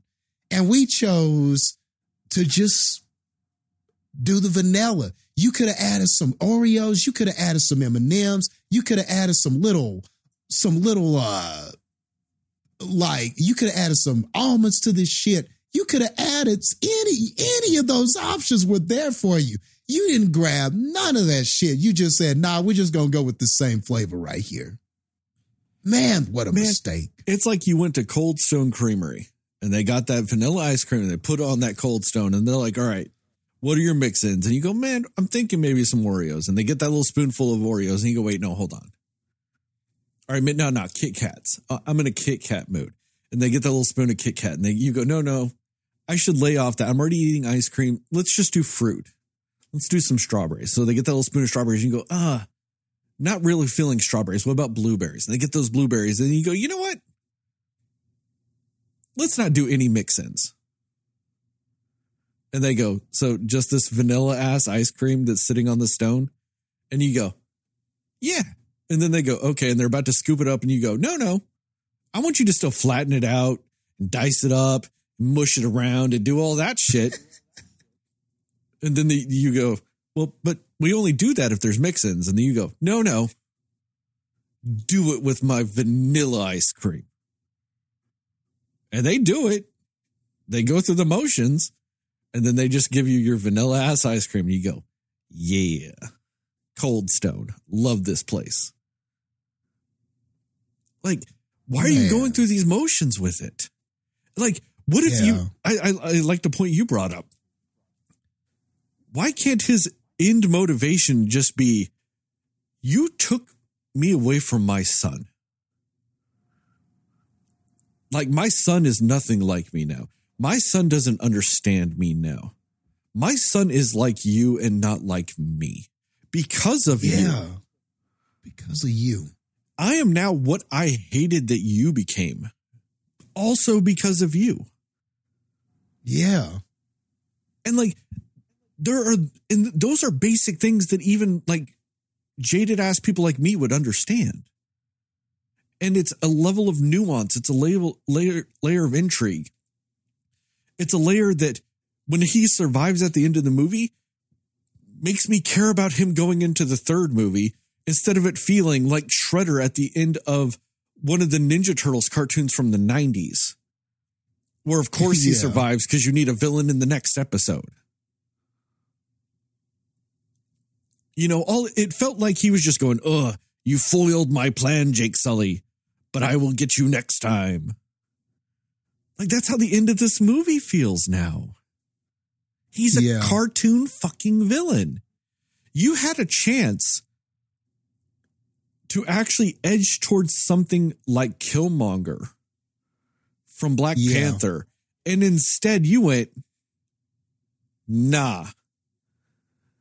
I need, I don't know, what's another shitty fucking comic book villain? Let's say, But well, who are you going to oh, say? I was I, I was gonna say, well, what what was the what was the um red Adam? red Adam, fucking the the the Sun Man, the from Superman, the I mean, you man, you could just pick oh, oh, you're ta- oh, oh, from Superman 4. Solar Man. Yes.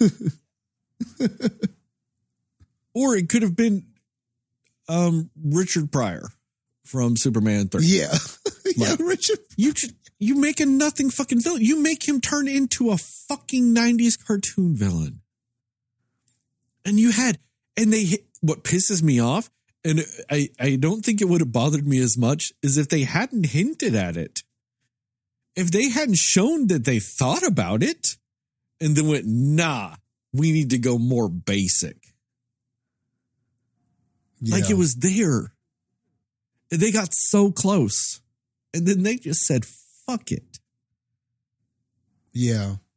And there were so many chances to have interactions with him and his son where he's trying to show his son that his way is more is more appealing or that you shouldn't be like this son. You should be more like me. You should like these things and blah blah blah and remember when we did this and he's not able to reach his son because his son has grown up with Jake you know, with Jake Sully. Like, I mean, and he can't reach him and everything like that.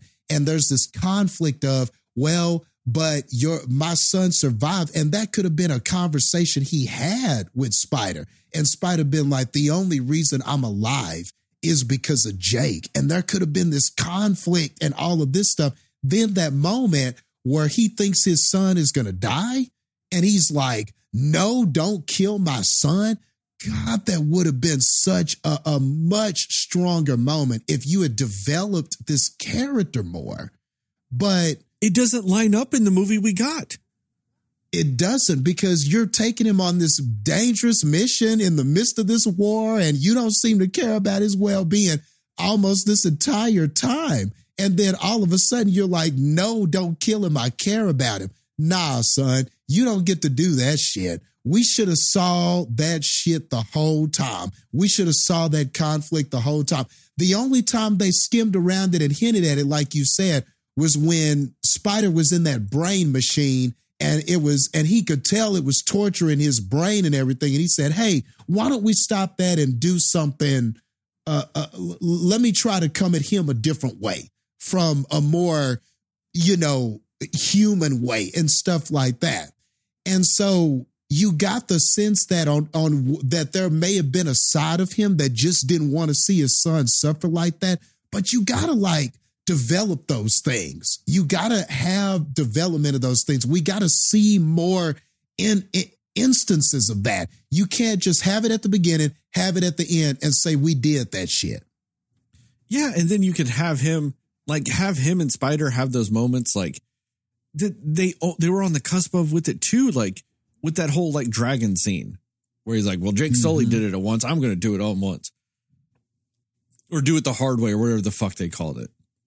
And then you could have had Spider like gain some respect for his father Yeah. and be more Yeah. willing to interact with him. You could have had some scenes where instead of showing us like, you know, some whales swimming for, you know, the next half hour, show some scenes where he's like teaching Spider like the human way, like the, that human military way of doing things. Like this is how you fire a weapon. This is how you clean a gun. This is this is what my life was Yeah. show him that stuff. You know, those little things, or have Spider like, you know, be like, well, show me how they do this, like the Na'vi do this and do that. And like, you know, those little things to where he's gaining knowledge from Spider. And as he's doing it, Spider's actually gaining respect for him because he realizes that his dad's not against necessarily the Na'vi ways. It's, you know, like little things like that you that you could build layers upon and then have like spider do something that's like really kind of cool or interesting or something like that and his dad realize oh wow my son can do that like what else have i missed Yeah. and then yeah. Then then gain a little bit of resentment because he's like because jake sully taught him that. And jake sully killed me. And not me. And not me. and then And he Jake gains a little bit more me. resentment. And little things like that. Like so that way when you get to that scene where he's trying to be that hard military man and all these other things and then he's like no don't kill my son. It's earned. It makes sense you see the development of how it got there because you don't really get that and it feels out of character at that point like I know it's not necessarily out of character for a father to do that, but it's out of character for that father to do it Yeah. because he lost the upper hand in a mili- in a like a strategic way because of that. And you you don't really get the sense that he's willing to give up a strategic advantage. He's Never. willing to let anybody die and all this other bullshit to keep that advantage and to keep the press on and all these things. So it's really kind of it really kind of sucks whenever they do that. Especially when the groundwork is there. They just didn't do any of the work to build it.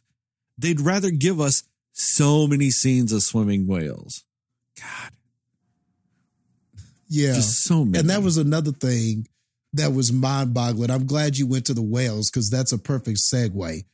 Why did a whale get more character development and store and origin story and everything than some of these other characters that you introduced in the family and stuff like that? I didn't That really whale. understand that. I was feeling more for that whale than I was for some of these family. I felt more for that whale than I did for the older brother that was killed. And that's exactly. sad. And, And the, that's sad. the thing is, is that whale has more story than the, the son that you're supposed to care about because he dies. exactly. And then also the that youngest feel- daughter. And that's yeah, yeah. And the youngest daughter. Those were the two that I was like, I don't care much about him because the movie didn't give me much to care about him. That they were just one note, one track characters. Oh, older son doing things right, taking responsibility when he really shouldn't. You're the older brother, you know, where and the father constantly has telling him, You're the older brother, take care of everything. You're the older brother, take care of everything. That was the only that character had no arc. That character was just the same. He was alive and then he was dead. I guess that was his arc. But why was I caring more about this whale than I was this outcast whale that just had this incredible story? And I'm caring more about this whale than I am this oh, the brother that died that was a direct member of Jake Sully's family. Crazy to me. And on top of that, this movie did the worst job of telegraphing that he was going to die in the history of ever.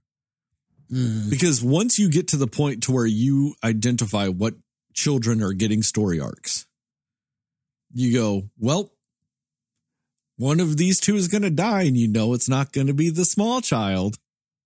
Yep, exactly. It was just by process of elimination.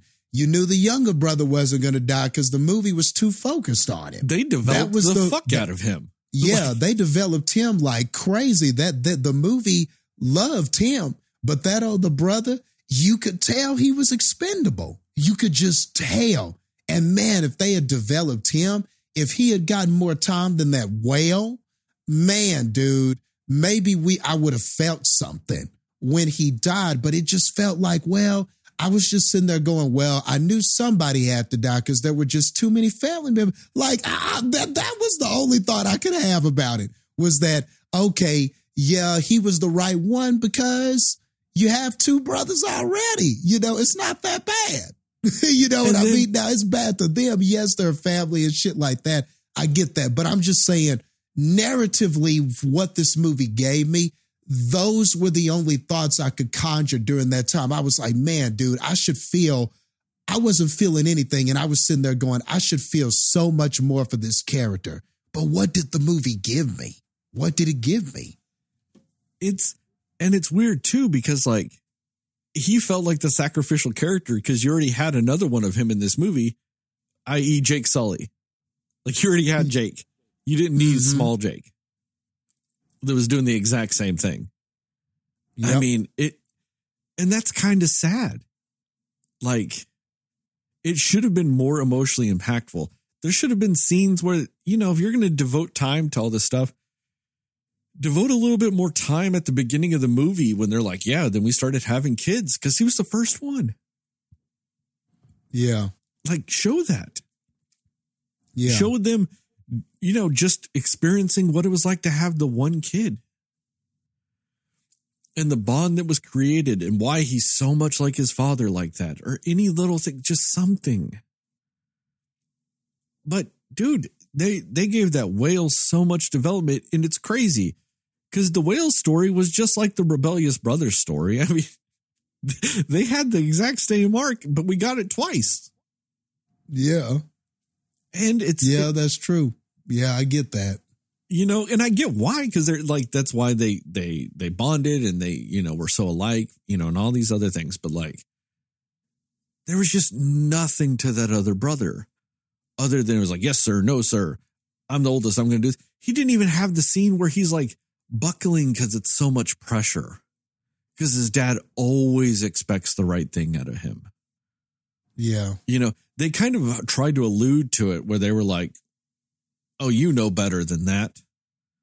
But he was always just like, yes, sir, you're right. I do know better than that. And he's like, that's why I expect. And he's like, exactly. That's why you should expect more. Like, nothing. Like, he's not caving into it. And like, they didn't even have a scene where him and the younger brother like fight because, you know, the younger brother's like, you don't know what it's like. And he's like, I don't know what it's like, but you don't know what it's like to be me. The one that always has to be on, on, you know, in top form the one that always has to be perfect. Like you're allowed to screw up and they'll forgive you. I don't feel like I even have that luxury. I don't even have the luxury, let alone that you screw up. I can't screw up either. Yeah. You know, they Yeah. didn't even have that. They just had the, well, you're the good brother. Yeah, and you're the bad brother. Yeah. Like that was the, every conversation they had was like that. hmm He's like, hey, let's go do some bad brother shit. And the good brother's like, but we shouldn't. And the other one goes, yeah, we should. And they go, okay. But then it's okay because, like, it was just that over and over again, you know? And it just never really felt real. Like, as much as, like, they devoted to, like, this being that family centric story, it's like they haven't like any of the writers on this movie it's like they hadn't done anything or seen anything with families past 1993 yeah. Yeah. and it's sad because two of the writers on this wrote the first two of the, the new planet of the apes trilogy Oh wow. They've got it in them. And they just did I don't I don't know what like I don't know if like they had a nice condensed story and it just got stretched over such a long time that it just like gets muddled or what, but like you know, you look at that that movie, like the Planet of the Apes trilogy, the new one, and you kind of see some of the groundwork in this. It's just like every time the Planet of the Apes trilogy made the right decision, this one made the safe decision. It's like story Yeah. wise. Yeah, just way too safe. Like, like think about it. We almost could have had another version of Koba from the second Planet of the Apes movie and how fantastic he was as a villain. We could have had that again. Cause I'm like, man, that was a very deep and complex and, you know, story with he loved Caesar, but he also resented Caesar and like all these things. Like there was so much nuance to that character. And they just went, no, we got to play it safe. Yeah. And like it hurts so much. Like, especially like you, like we've said, there's detail, just not in the story.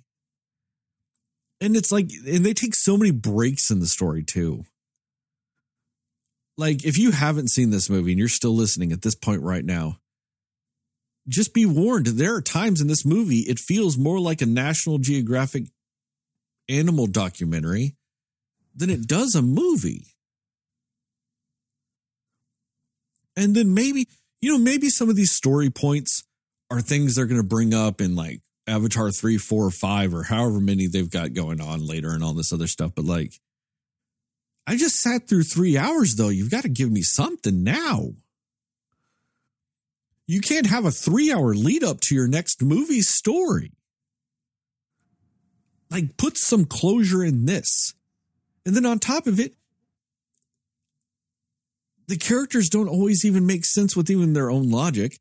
Like, they left the forest tribe because they're like, man, the military's just going to come and kill all you guys looking for us. You know, we're going to leave. So they go join the water tribe because they think that the amount of distance and everything will just keep them safe. And it doesn't because it's a movie. But then at the end of the movie, after like everybody's been through a battle and shit like that, and they're like, well, we're going to leave to protect you guys. And then they go, nah, you're family now. And then they go, all right, yeah, fuck it, let's stay. Like no one in the forest tribe did the same thing. Like, why is it like you're going, oh, we don't want to sacrifice forest tribe people, but these water tribe people, fuck them. We'll stick Yeah. around, let them die. Yeah. Like it's Right. a weird decision. Like you're you're changing your own decision in the movie just because they went to battle with you, like the forest ones didn't. That's true. So even then, his true. own decisions aren't lining up because they're like, "Oh, your son died and is buried with our family." Her father died in her father and brother died in the first movie and are buried with their people. I mean, families like that's that's a weird logic jump to like keep it in this.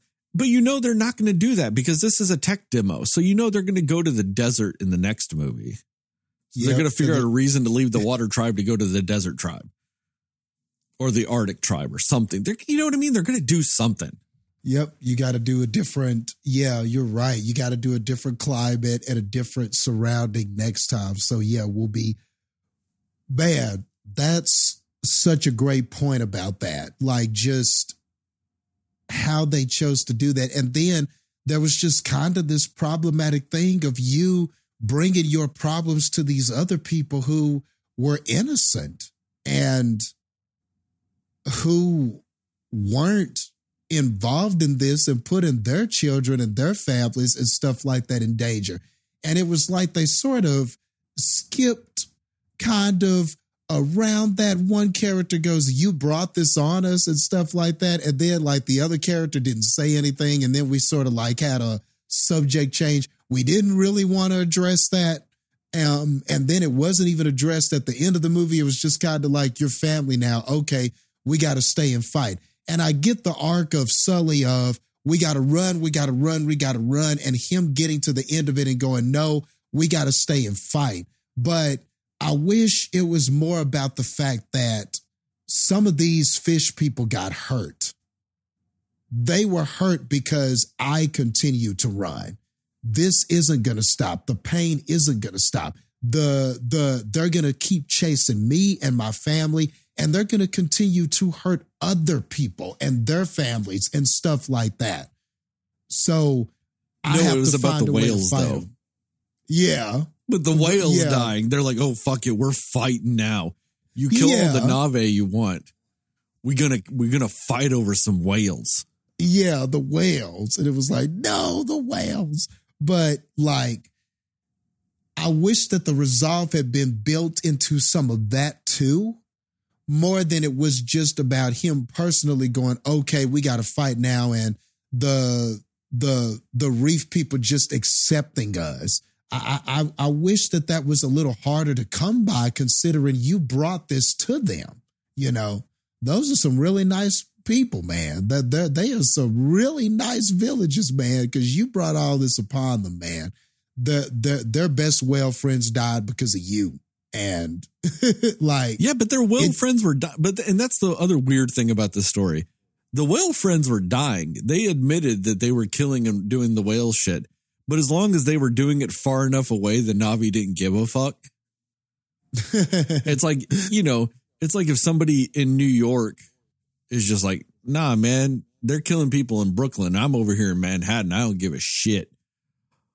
Oh, you mean that one guy died on on the border? Oh hell no.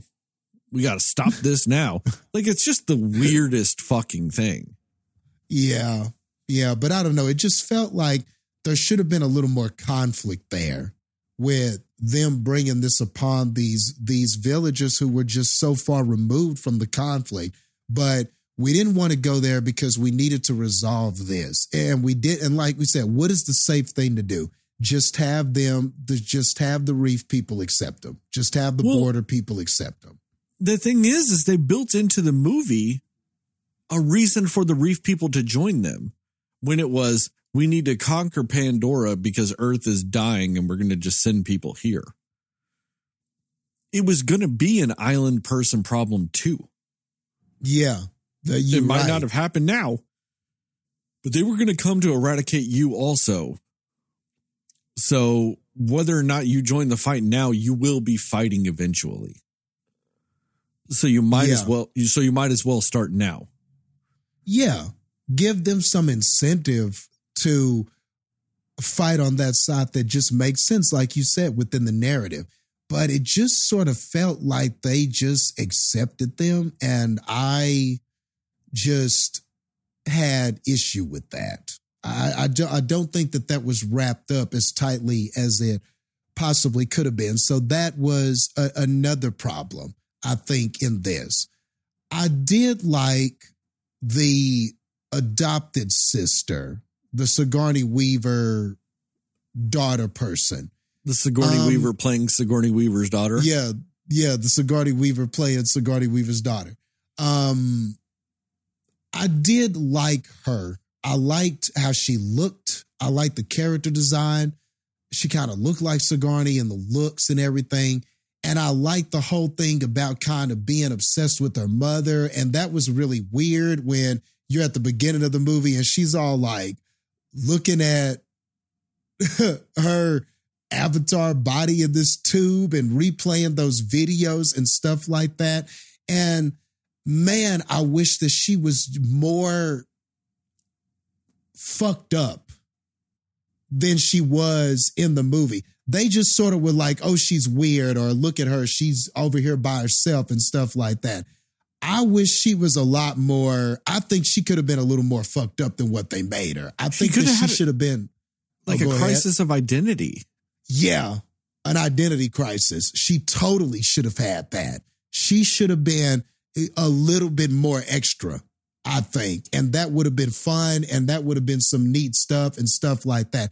I even kind of loved all of that at the end where she sort of was realizing this connection she had and all of that kind of stuff.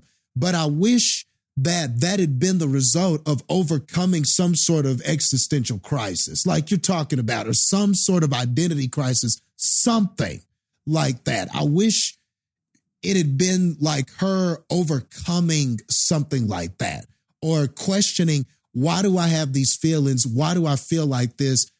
You know, is this because of my mom and not being able to explain it and the frustration? And like maybe they had tidbits of that. Maybe they thought they had that, but I don't know if they really had that either. It was just, she's weird. Why am I weird? See, and they could have had a really fun dynamic, like, because they had her having like a kindredness with Spider. yeah. And they could have had this really cool thing where Spider was a human that wanted to be more Na'vi. And you could have had her being a Na'vi that wanted to be more human because she knows her Ah. mom was a more, you know, human. And so she was wanting to like repress and deny some of those Na'vi things until she accepted who she was. And then that's what allowed her to have that interconnectedness with the planet or wherever the fuck it was. Something oh, like that. perfect. That's beautiful. I think that's perfect, actually. You know, they could have character. and they, it would have been a really cool dynamic because, like, like I said, you have Spider being one way and her being the opposite, and really played into that. So then, when she gets removed from the people, when they go to the island tribe, that's when she's actually having to confront who she is. You yeah. know, because she's removed from what she wanted to be. You know, yeah. and all of those things. And they could have done some really cool shit with that. You know, especially because weirdly enough, the main character, if you will, of this movie, A, you can argue is actually the rebellious son. But if you really want to go in a traditional sense, it's still Jake Sully. Yeah. He's got zero development at all in this movie. Yeah. he is the He's- most nothing main character I've ever fucking seen. Yeah, he's just one way. Him and and Zoe Saldana, the wife, uh, they're just they are just exactly who they are from the start of the movie all the way to the the end of the movie when he finally says, "I'm not going to run anymore." That that that was the only moment where that character changed in a way. But up until that time, he was just the same protect, protect, fight, don't fight, run away, safety of children. I got to take care of my children. It was very just like eh, th- they didn't do much with him at all. And le- I like I totally agree with you. It felt like the rebellious younger brother was the main character of this. It did feel like that. And that's fine. Like, that's not necessarily a knock against the movie. It's just kind of weird that at the end of the movie, they still were like, nope, it's about Jake Yeah. because the villain is about Jake. Villain doesn't give a fuck about Rebellious Boy. Villain cares about Jake. So ultimately, the story revolves around Jake when your antagonist is about Jake. You know what I mean? And like, that's Yeah. what's so weird is there's no depth, there's no growth. Even to the point that when their son dies, I don't really think they care. Like, I know that Zoe Saldana's character screams and all this other stuff. I think Jake's just like, man, I'm glad we got so many kids. Bound to lose one or two. One of them's bound to be successful. Um, I mean, yeah, why does was- his character have the same reaction we did when his son died? like, it's weird. It's true. He was just like, you know, wife needs to take a deep breath and let's get it together. Let's get it together. Um uh but Neytiri, I think that's the the name of the wife. She was cool in this though. Like she was a badass warrior in this one. Like even more so than the second one. They did a lot with her. Like the action sequences, like with her, were like the best action sequences. Just when she went all primal, I'm angry mother and I'm gonna fuck shit up. I did like that. I did like that. That was the most cool that that character got. You know. Well, because it was interesting. Whereas, like, Yeah. Jake Sully was just doing army shit. You know what I mean? Just like, I'm just gonna do Yeah. some army shit. Not even doing Yeah. any cool Na'vi shit. He's just like, yeah, I'm gonna do some army shit. And like one thing that bothered me about this movie too is that for as much as they played into how different the water people were from the forest people, like biologically speaking, they didn't really play into that much. Like yeah, the forest people had to learn how to breathe differently underwater, like to like like breath holding techniques and all that other stuff. But the fact that like the water people's arms are bigger and their tails are more like aquatic to make them better swimmers never really played a part in the movie. Like you never saw the forest people at a real disadvantage because physically they aren't meant to swim as well as the other ones. But they make a big deal out of it so much.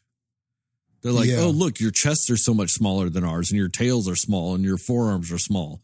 How are you ever going to survive here? Just fine, apparently. That's true. That's true. They just they sort of montaged it where it was like, oh, we're having a little bit of difficulty with this stuff, but then they got it and everything was okay. We need to move on to our other plot points. So they needed to get it and they got it and we're good. That that's really Yeah. kind of what the movie did. And you're right. That wasn't a reoccurring thing, or they didn't make it come back, or there wasn't maybe a character from that side that we needed because we can't do the thing. No, nothing really like that, really. Yeah, they never really had a disadvantage because even the montage was about breathing. Like the montage Yeah. wasn't even about swimming or any of that shit. It was like, hey, this is how you ride water dragons. And this is how you breathe underwater. And that's it. Yeah. They didn't Yeah. change any of their shit with it. Why didn't the fish people save them at the end when that ship was sinking? Why weren't they involved in something like that? Why couldn't the now I, I'm not necessarily I did kind of like the scene with the with the um with the adopted with the Sigourney Weaver daughter Yeah. Sigourney Weaver doing that and the lighting up and all that stuff at the end. But why couldn't she have done that and brought those fish people, found her way out maybe, Yes. and brought those fish people, and they could have saved them. And they could have had You like a little joke whenever they like they found them and been like, hey, if only you had our, you know, water people tails, you'd have been able to swim out of this like nothing. Don't worry, forest guy. I got your back. yeah, we got you. Yeah. We got you on this. They sort of just disappeared. Like all the fighting was happening. The last they 20 just- minutes, none of them were there. None of them. They were just removed. And I get it. Okay. Yeah, this is a family. It's got to be about that and stuff like that.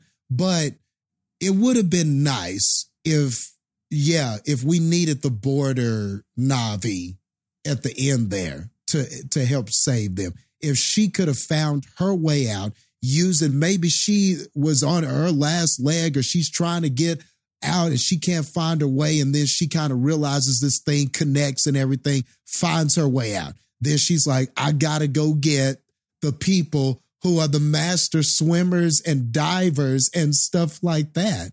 I got to get them. I, I just think that would have been better because they they totally just disappeared. Where did they go? Were they just standing there? I'd like to think they were just standing there. They just went home. from afar. No, they just went home. They're all eating dinner and shit. They're like, know. nah, my part's done. I mean, we fucked up the people that killed the whales. I don't give a fuck about any of the rest of that shit. We got the whale people. That's all Yeah. that matters. That's It's all that matters. dinner time. they were just chilling, man. They, they were just chilling. Either they were just standing there watching this go down, going, "Well, I guess they'll the I guess Jake and his family will come out eventually," or like you said, they went home. And it, I mean, and either way, that doesn't seem great. And then at the end to be like, "Your family now." Well, shit, where were you? See, Where that's were you, fam? that's what's so weird. One thing I want to touch on too, I really liked what you said earlier. Notice I, I have mentioned this movie's three hours, but I haven't mentioned how long I, this movie felt. That's because actually the first two hours or so of this movie actually don't feel that long. Because you are kind of enamored in the visuals. You lose yourself in it. it. It's just, it's a spectacle. It's all these things. And then, like you said, once that wears off, though, that's when I like looked at my watch and went, oh man, it's been going for like two hours. And then I went, but wait, what the fuck has happened? Nothing has happened. Two hours have passed and not a fucking thing has happened as far as the story goes. Like it's not there.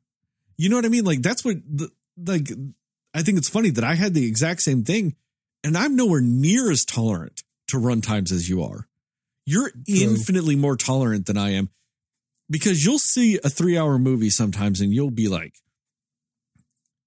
I sign up for it as long as it delivers on its promise. I don't feel that way when I see a three hour runtime. I go, this best Yeah. be the best damn movie ever to justify three hours. Yeah. You know, our our social contracts with movie runtimes are different. But we still That's a had the same point. experience with this movie.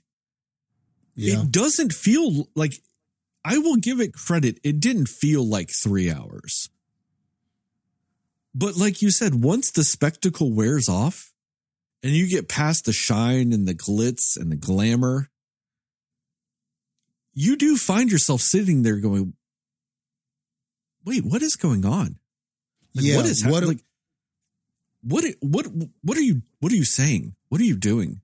exactly what is actually going on with the story and i think one of the parts that was more the most egregious to me or when i really started to realize it is that when we got to the border people and that whole thing started with them trying to get used to swimming and breathing and all of that there was that was a real lengthy part of time without going back to Spider or what our villain was doing or anything like that. That was a long ass period of time. I want to go back and time that because it felt like 30 minutes of us with the reef with with the border people and the water Na'vi. It felt like we were there for so long before anything moved with our villain or what was going on over there or them trying to find him. It felt like there was a long ass period of time. And so after a while, I was like, man, look at these beautiful visuals. Look at them trying to breathe. Look at them trying to get used to this. Okay. You know, these these water Na'vi, that's cool. And I'm and I'm and it's making me wonder, well, how many other Na'vi are there? Do they all look different in different places or continents or whatever? And then after a while, like you said, then the visuals wear off. And after you've seen them practice and fail and get it and all of that kind of stuff, you're like, okay, what is this story really doing? And then you just realize we've been here a long ass time. And then finally, I saw Spider and I saw the villain, and I was like, damn, it took a long time to get back to them. I think that was when I first noticed it. Well, it's because they in that scene when they're doing all the breathing stuff, it's it goes right back to the same thing the first movie did. When Jake's like learning about the Na'vi and he's like, "Oh, I got to mm-hmm. learn how to ride a dragon." You get the same thing with I got to learn how to do a water dragon and like I got to learn how to do this like the Na'vi and like I got to learn how to connect my thing to a tree. I got to, you know, so you get that exact same type of thing in this movie. You know, and so it's it's so jarring because there are some visually spectacular scenes in that. But then i think there's this one distinct scene and it happens with the rebellious son and his whale friend and they're kind of just like floating in the water like his hand is touching the fin and they're kind of like slowly spinning in that circle and you see it from underneath. And i'm like looking at it and i'm like what the fuck has this movie been doing for two hours I've seen this shot like four times now. Like, what are we really doing here? And then I look at my watch and I go, we have an hour left? Like, so while the first two hours don't necessarily feel like two hours, that last hour feels a little heavy though. Cause then they jam pack the rest of the movie Mm. into that hour. So I'm just like, man, talk about needing time management. and so it's just, it's so awkwardly paced with it. And it made me kind of wonder with some of this stuff like, is that all these movies are going to end up being? Is this movie going to be a tech demo every time? Because, like, the only movie I've ever seen to me that semi justified the use of 3D technology was the first Avatar. Every other movie after that that did 3D, none of them needed it ever. And they are all the worse for trying to do it. but this movie, I'm like, okay, I didn't see it in 3D because, like you said, Justin, my ass is never going to watch a 3D movie ever again. Unless, because James Cameron says his, what he wants to do is he wants to get to glassesless 3D in a movie theater. So he wants to do a 3DS on a screen. Okay. He wants to do that. When he gets that, maybe I'll go watch one of those. But I can also promise you this probably ever going to watch it once. And I will never watch a movie in that format again. And it'd probably have to be something like an avatar to make me do it. But the thing is, is what's the purpose of this one? Okay, it looked fantastic. What are you going to do with that? Just make another one of these and do another story that's the same bullshit again? Like, what are you going to do with this? Because ultimately, at the end of this movie, while I said this doesn't completely rip off a movie, in the end, this movie ended up feeling like a weird version of fucking Free Willy. Like it's some after school special about how we need to conserve and save the whales. you know, and like I said, at least they toned down the white saviorness a little bit. But I feel like at a certain point, if you're going to have this guy be the villain again in another movie and all this other stuff, and they got to really save Pandora from, you know, an Earth invasion force, God, you know they're going to do some next level epic white saviorness in that. They're probably going to have one movie where he's going to have to like figure out a way to go back into a human body to do some shit to come back. You know what I mean? Something like that. Oh God. They're going to do Man. something. Man, I, I hope you're not right, but I feel like you're going to be right. And now we got to deal with the same villain again. And, you know, I mean, one way to look at it is maybe it's another chance to nuance this villain and develop this sort of relationship with Spider and all of that kind of stuff and make there be some conflict. Maybe it's a third chance to see if they can do this villain right. But man, I mean, you done already struck.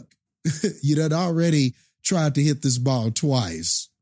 You know, can I expect you to finally hit that home run the third time? And I don't know. I don't know how interested they are in that Well, when it comes to this narrative. James Cameron in an interview said that this movie sets up Stephen Lang being a villain in this universe for at least another two or three movies.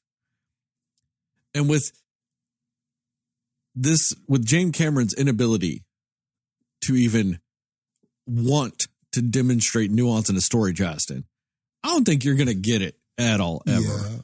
We're going to get five movies of a James Bond villain. God. Oh. I know you're right, but I, I hate it. I hate it because it's it's it's even more frustrating as something like this because when the pieces are there and they keep they'll they'll con, then that means that they'll continue to do this almost do it thing and not do it and that's just going to make me even more frustrated.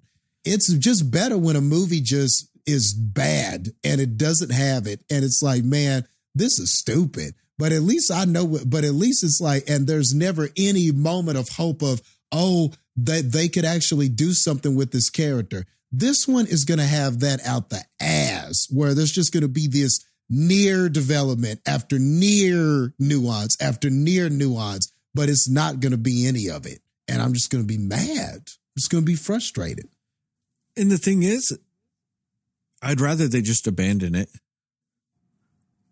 Just don't hint at that there might be development. yeah Like, because that's what makes me mad. They hinted Yeah. at it. It was there. They like, they showed what they could have possibly done, and then they just didn't do it.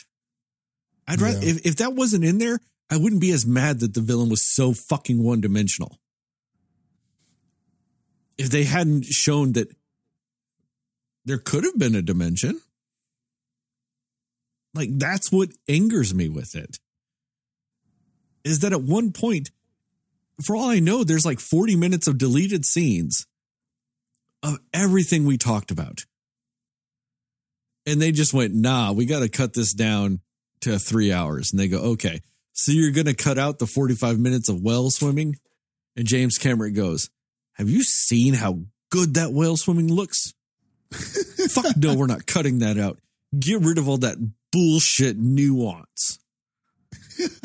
I want this character to have the singular focus of T1000 because everybody loved him. Damn.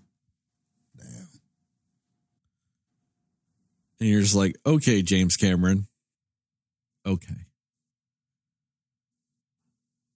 I mean, I don't know. I mean, I'm weirdly optimistic for the third one because this one did exceed my expectations. As weird as it sounds, because I gave the movie a fucking 50. Yeah, you did. This movie That exceeded my expectations because I'm not going to lie, going into this movie, I was primed and ready to give this movie a negative fucking score. Yeah. And the way you were talking leading up to this, it totally seemed like this movie had no chance with you. it totally seemed like that. The You know? visuals are they they are undeniable. That they affect your viewing of this movie. And that's honestly what gave it 50 points. Is it just visually it is something you have to see that to to believe with it. And like I said, that one scene where you just see like little those little fine body hairs that people have. And you see it clear as day like with each little like goosebump of flesh with it. You know what I mean? Like you see it. You know, like to me, and it's on it's on a it's on a Na'vi body too. So it's like they digitally did all of that. Where like I've only seen that before, where it's like you know like they'll do that that thing where they're like they're painting up the back of a woman. That's like you know her bare back, and you see like those little fine hairs on her back. And you see that in like a really well shot, like 4K movie. And that's real life. And they digitally did that Yeah. to the exact same precision. Like you cannot deny that. And that that that sense of spectacle and wonder that it does lead you to a little bit. Like visually speaking, it tells a little bit more of a story than the, the story actually gives you, but it doesn't do it in a in a good enough way that other movies do it. Like like I brought up John Wick before in this in this episode. John Wick also tells its simple ass story through fight scenes. But it does it in an interesting and unique way that like really elevates the storytelling as it goes through that progression. And this one does the same thing visually speaking. The problem is as the movie slows down its storytelling to do it. It pauses the story to go, look at all my cool shit. Instead of using all the cool shit to keep your story going. Like you said, Justin, it pauses the fucking story to go, hey guys, here's a training montage, just like from the first movie. That is just to justify the end instead of using it to like build and like have some failure, have some growth with it. You know, all these things. Like maybe it would have been a cool thing to where the younger rebellious brother was actually taking to the breathing techniques better than the the dutiful great son Yeah. and caught like a little bit of dynamic with that. But no, they just Yeah. all like, you know, it was a little hard, but then they just did it. But it took them 45 minutes to just do it. And that's the problem. Is you didn't keep your story going with cool shit, you paused it to do cool shit. And that's the difference. hmm But like I said, I can't deny it. It's I I I am genuinely surprised how much I enjoyed the movie visually. I'm not surprised with how good it looked because well, fuck it should. I mean, he delayed the movie so long to get the visuals to this point and all these things. Like I get that. But it really is a new thing. Now the problem is is we're not going to see another movie with these visuals until the next one. Because this is the only movie that needs these visuals. Like that's the problem. Yeah. Marvel doesn't need these visuals. They'll do their shit and it'll look fine Marvel shit.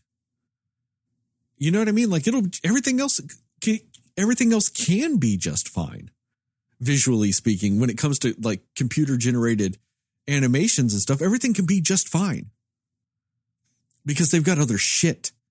This has to be top tier elevating visually graphic shit because it's got nothing else. Yeah. So, mm. Oh well. Anyway, you got any more thoughts about Avatar Waterworld 2? No, all of this just made me want ice cream. And it's cold as hell outside. and now, and I still want ice cream. You say it's cold as hell outside. We're getting a negative 20 here this week Oh, damn. Well, I'll stop complaining. on Christmas Eve.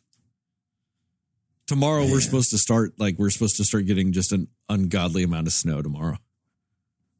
A white Christmas. Yeah, that's not weird up in the in the Midwest. We you know, it snows here. Most people would prefer a non-white Christmas here. Probably so. I was about to say, I don't think y'all are dreaming of a white Christmas. No, Oh, man. especially not the amount of snow we're prob if if like projections are right, it's gonna be stupid. It's gonna Oh, snow God. for like 14 hours or 15 hours straight. And then it's gonna be, like I said, negative 20, negative 30 on Saturday. It's gonna warm up to like a balmy 10 degrees on Christmas Day. Yeah. we're like, we're not looking for anything in the 40s, I think, until next Thursday. And we want the 40s because that'll actually start melting the snow. That's what sucks is when it snows and it doesn't warm up enough ever, and the snow just stays and it stays and it stays.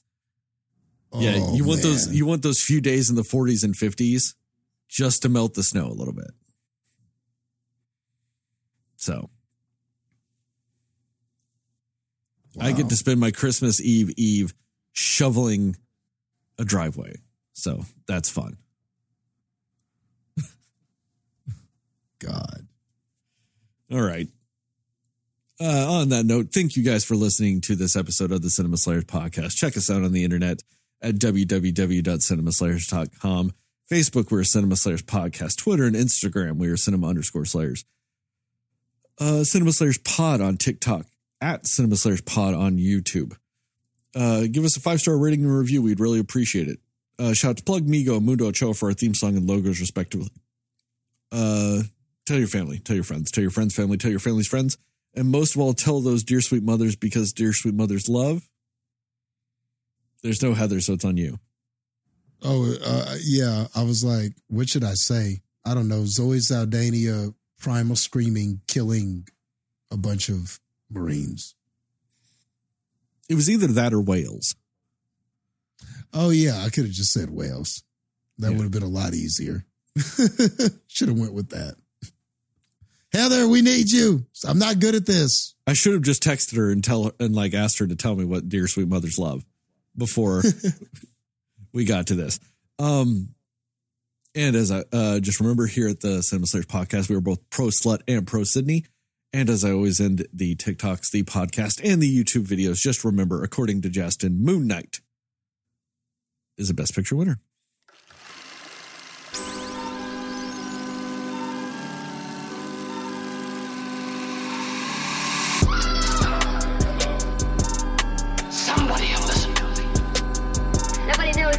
You. All right. Are you ready? Yes. Come on. Cinema Slayers. I'm surprised you had nothing to say there, Justin. No, I liked it. I just liked uh, getting to listen to the theme. That was nice. I think was I'm, nice. I think I'm gonna go eat a Klondike bar. Oh, yum, yum. What would you do for a Klondike bar, Justin? I would add Oreos to this movie. That's fair.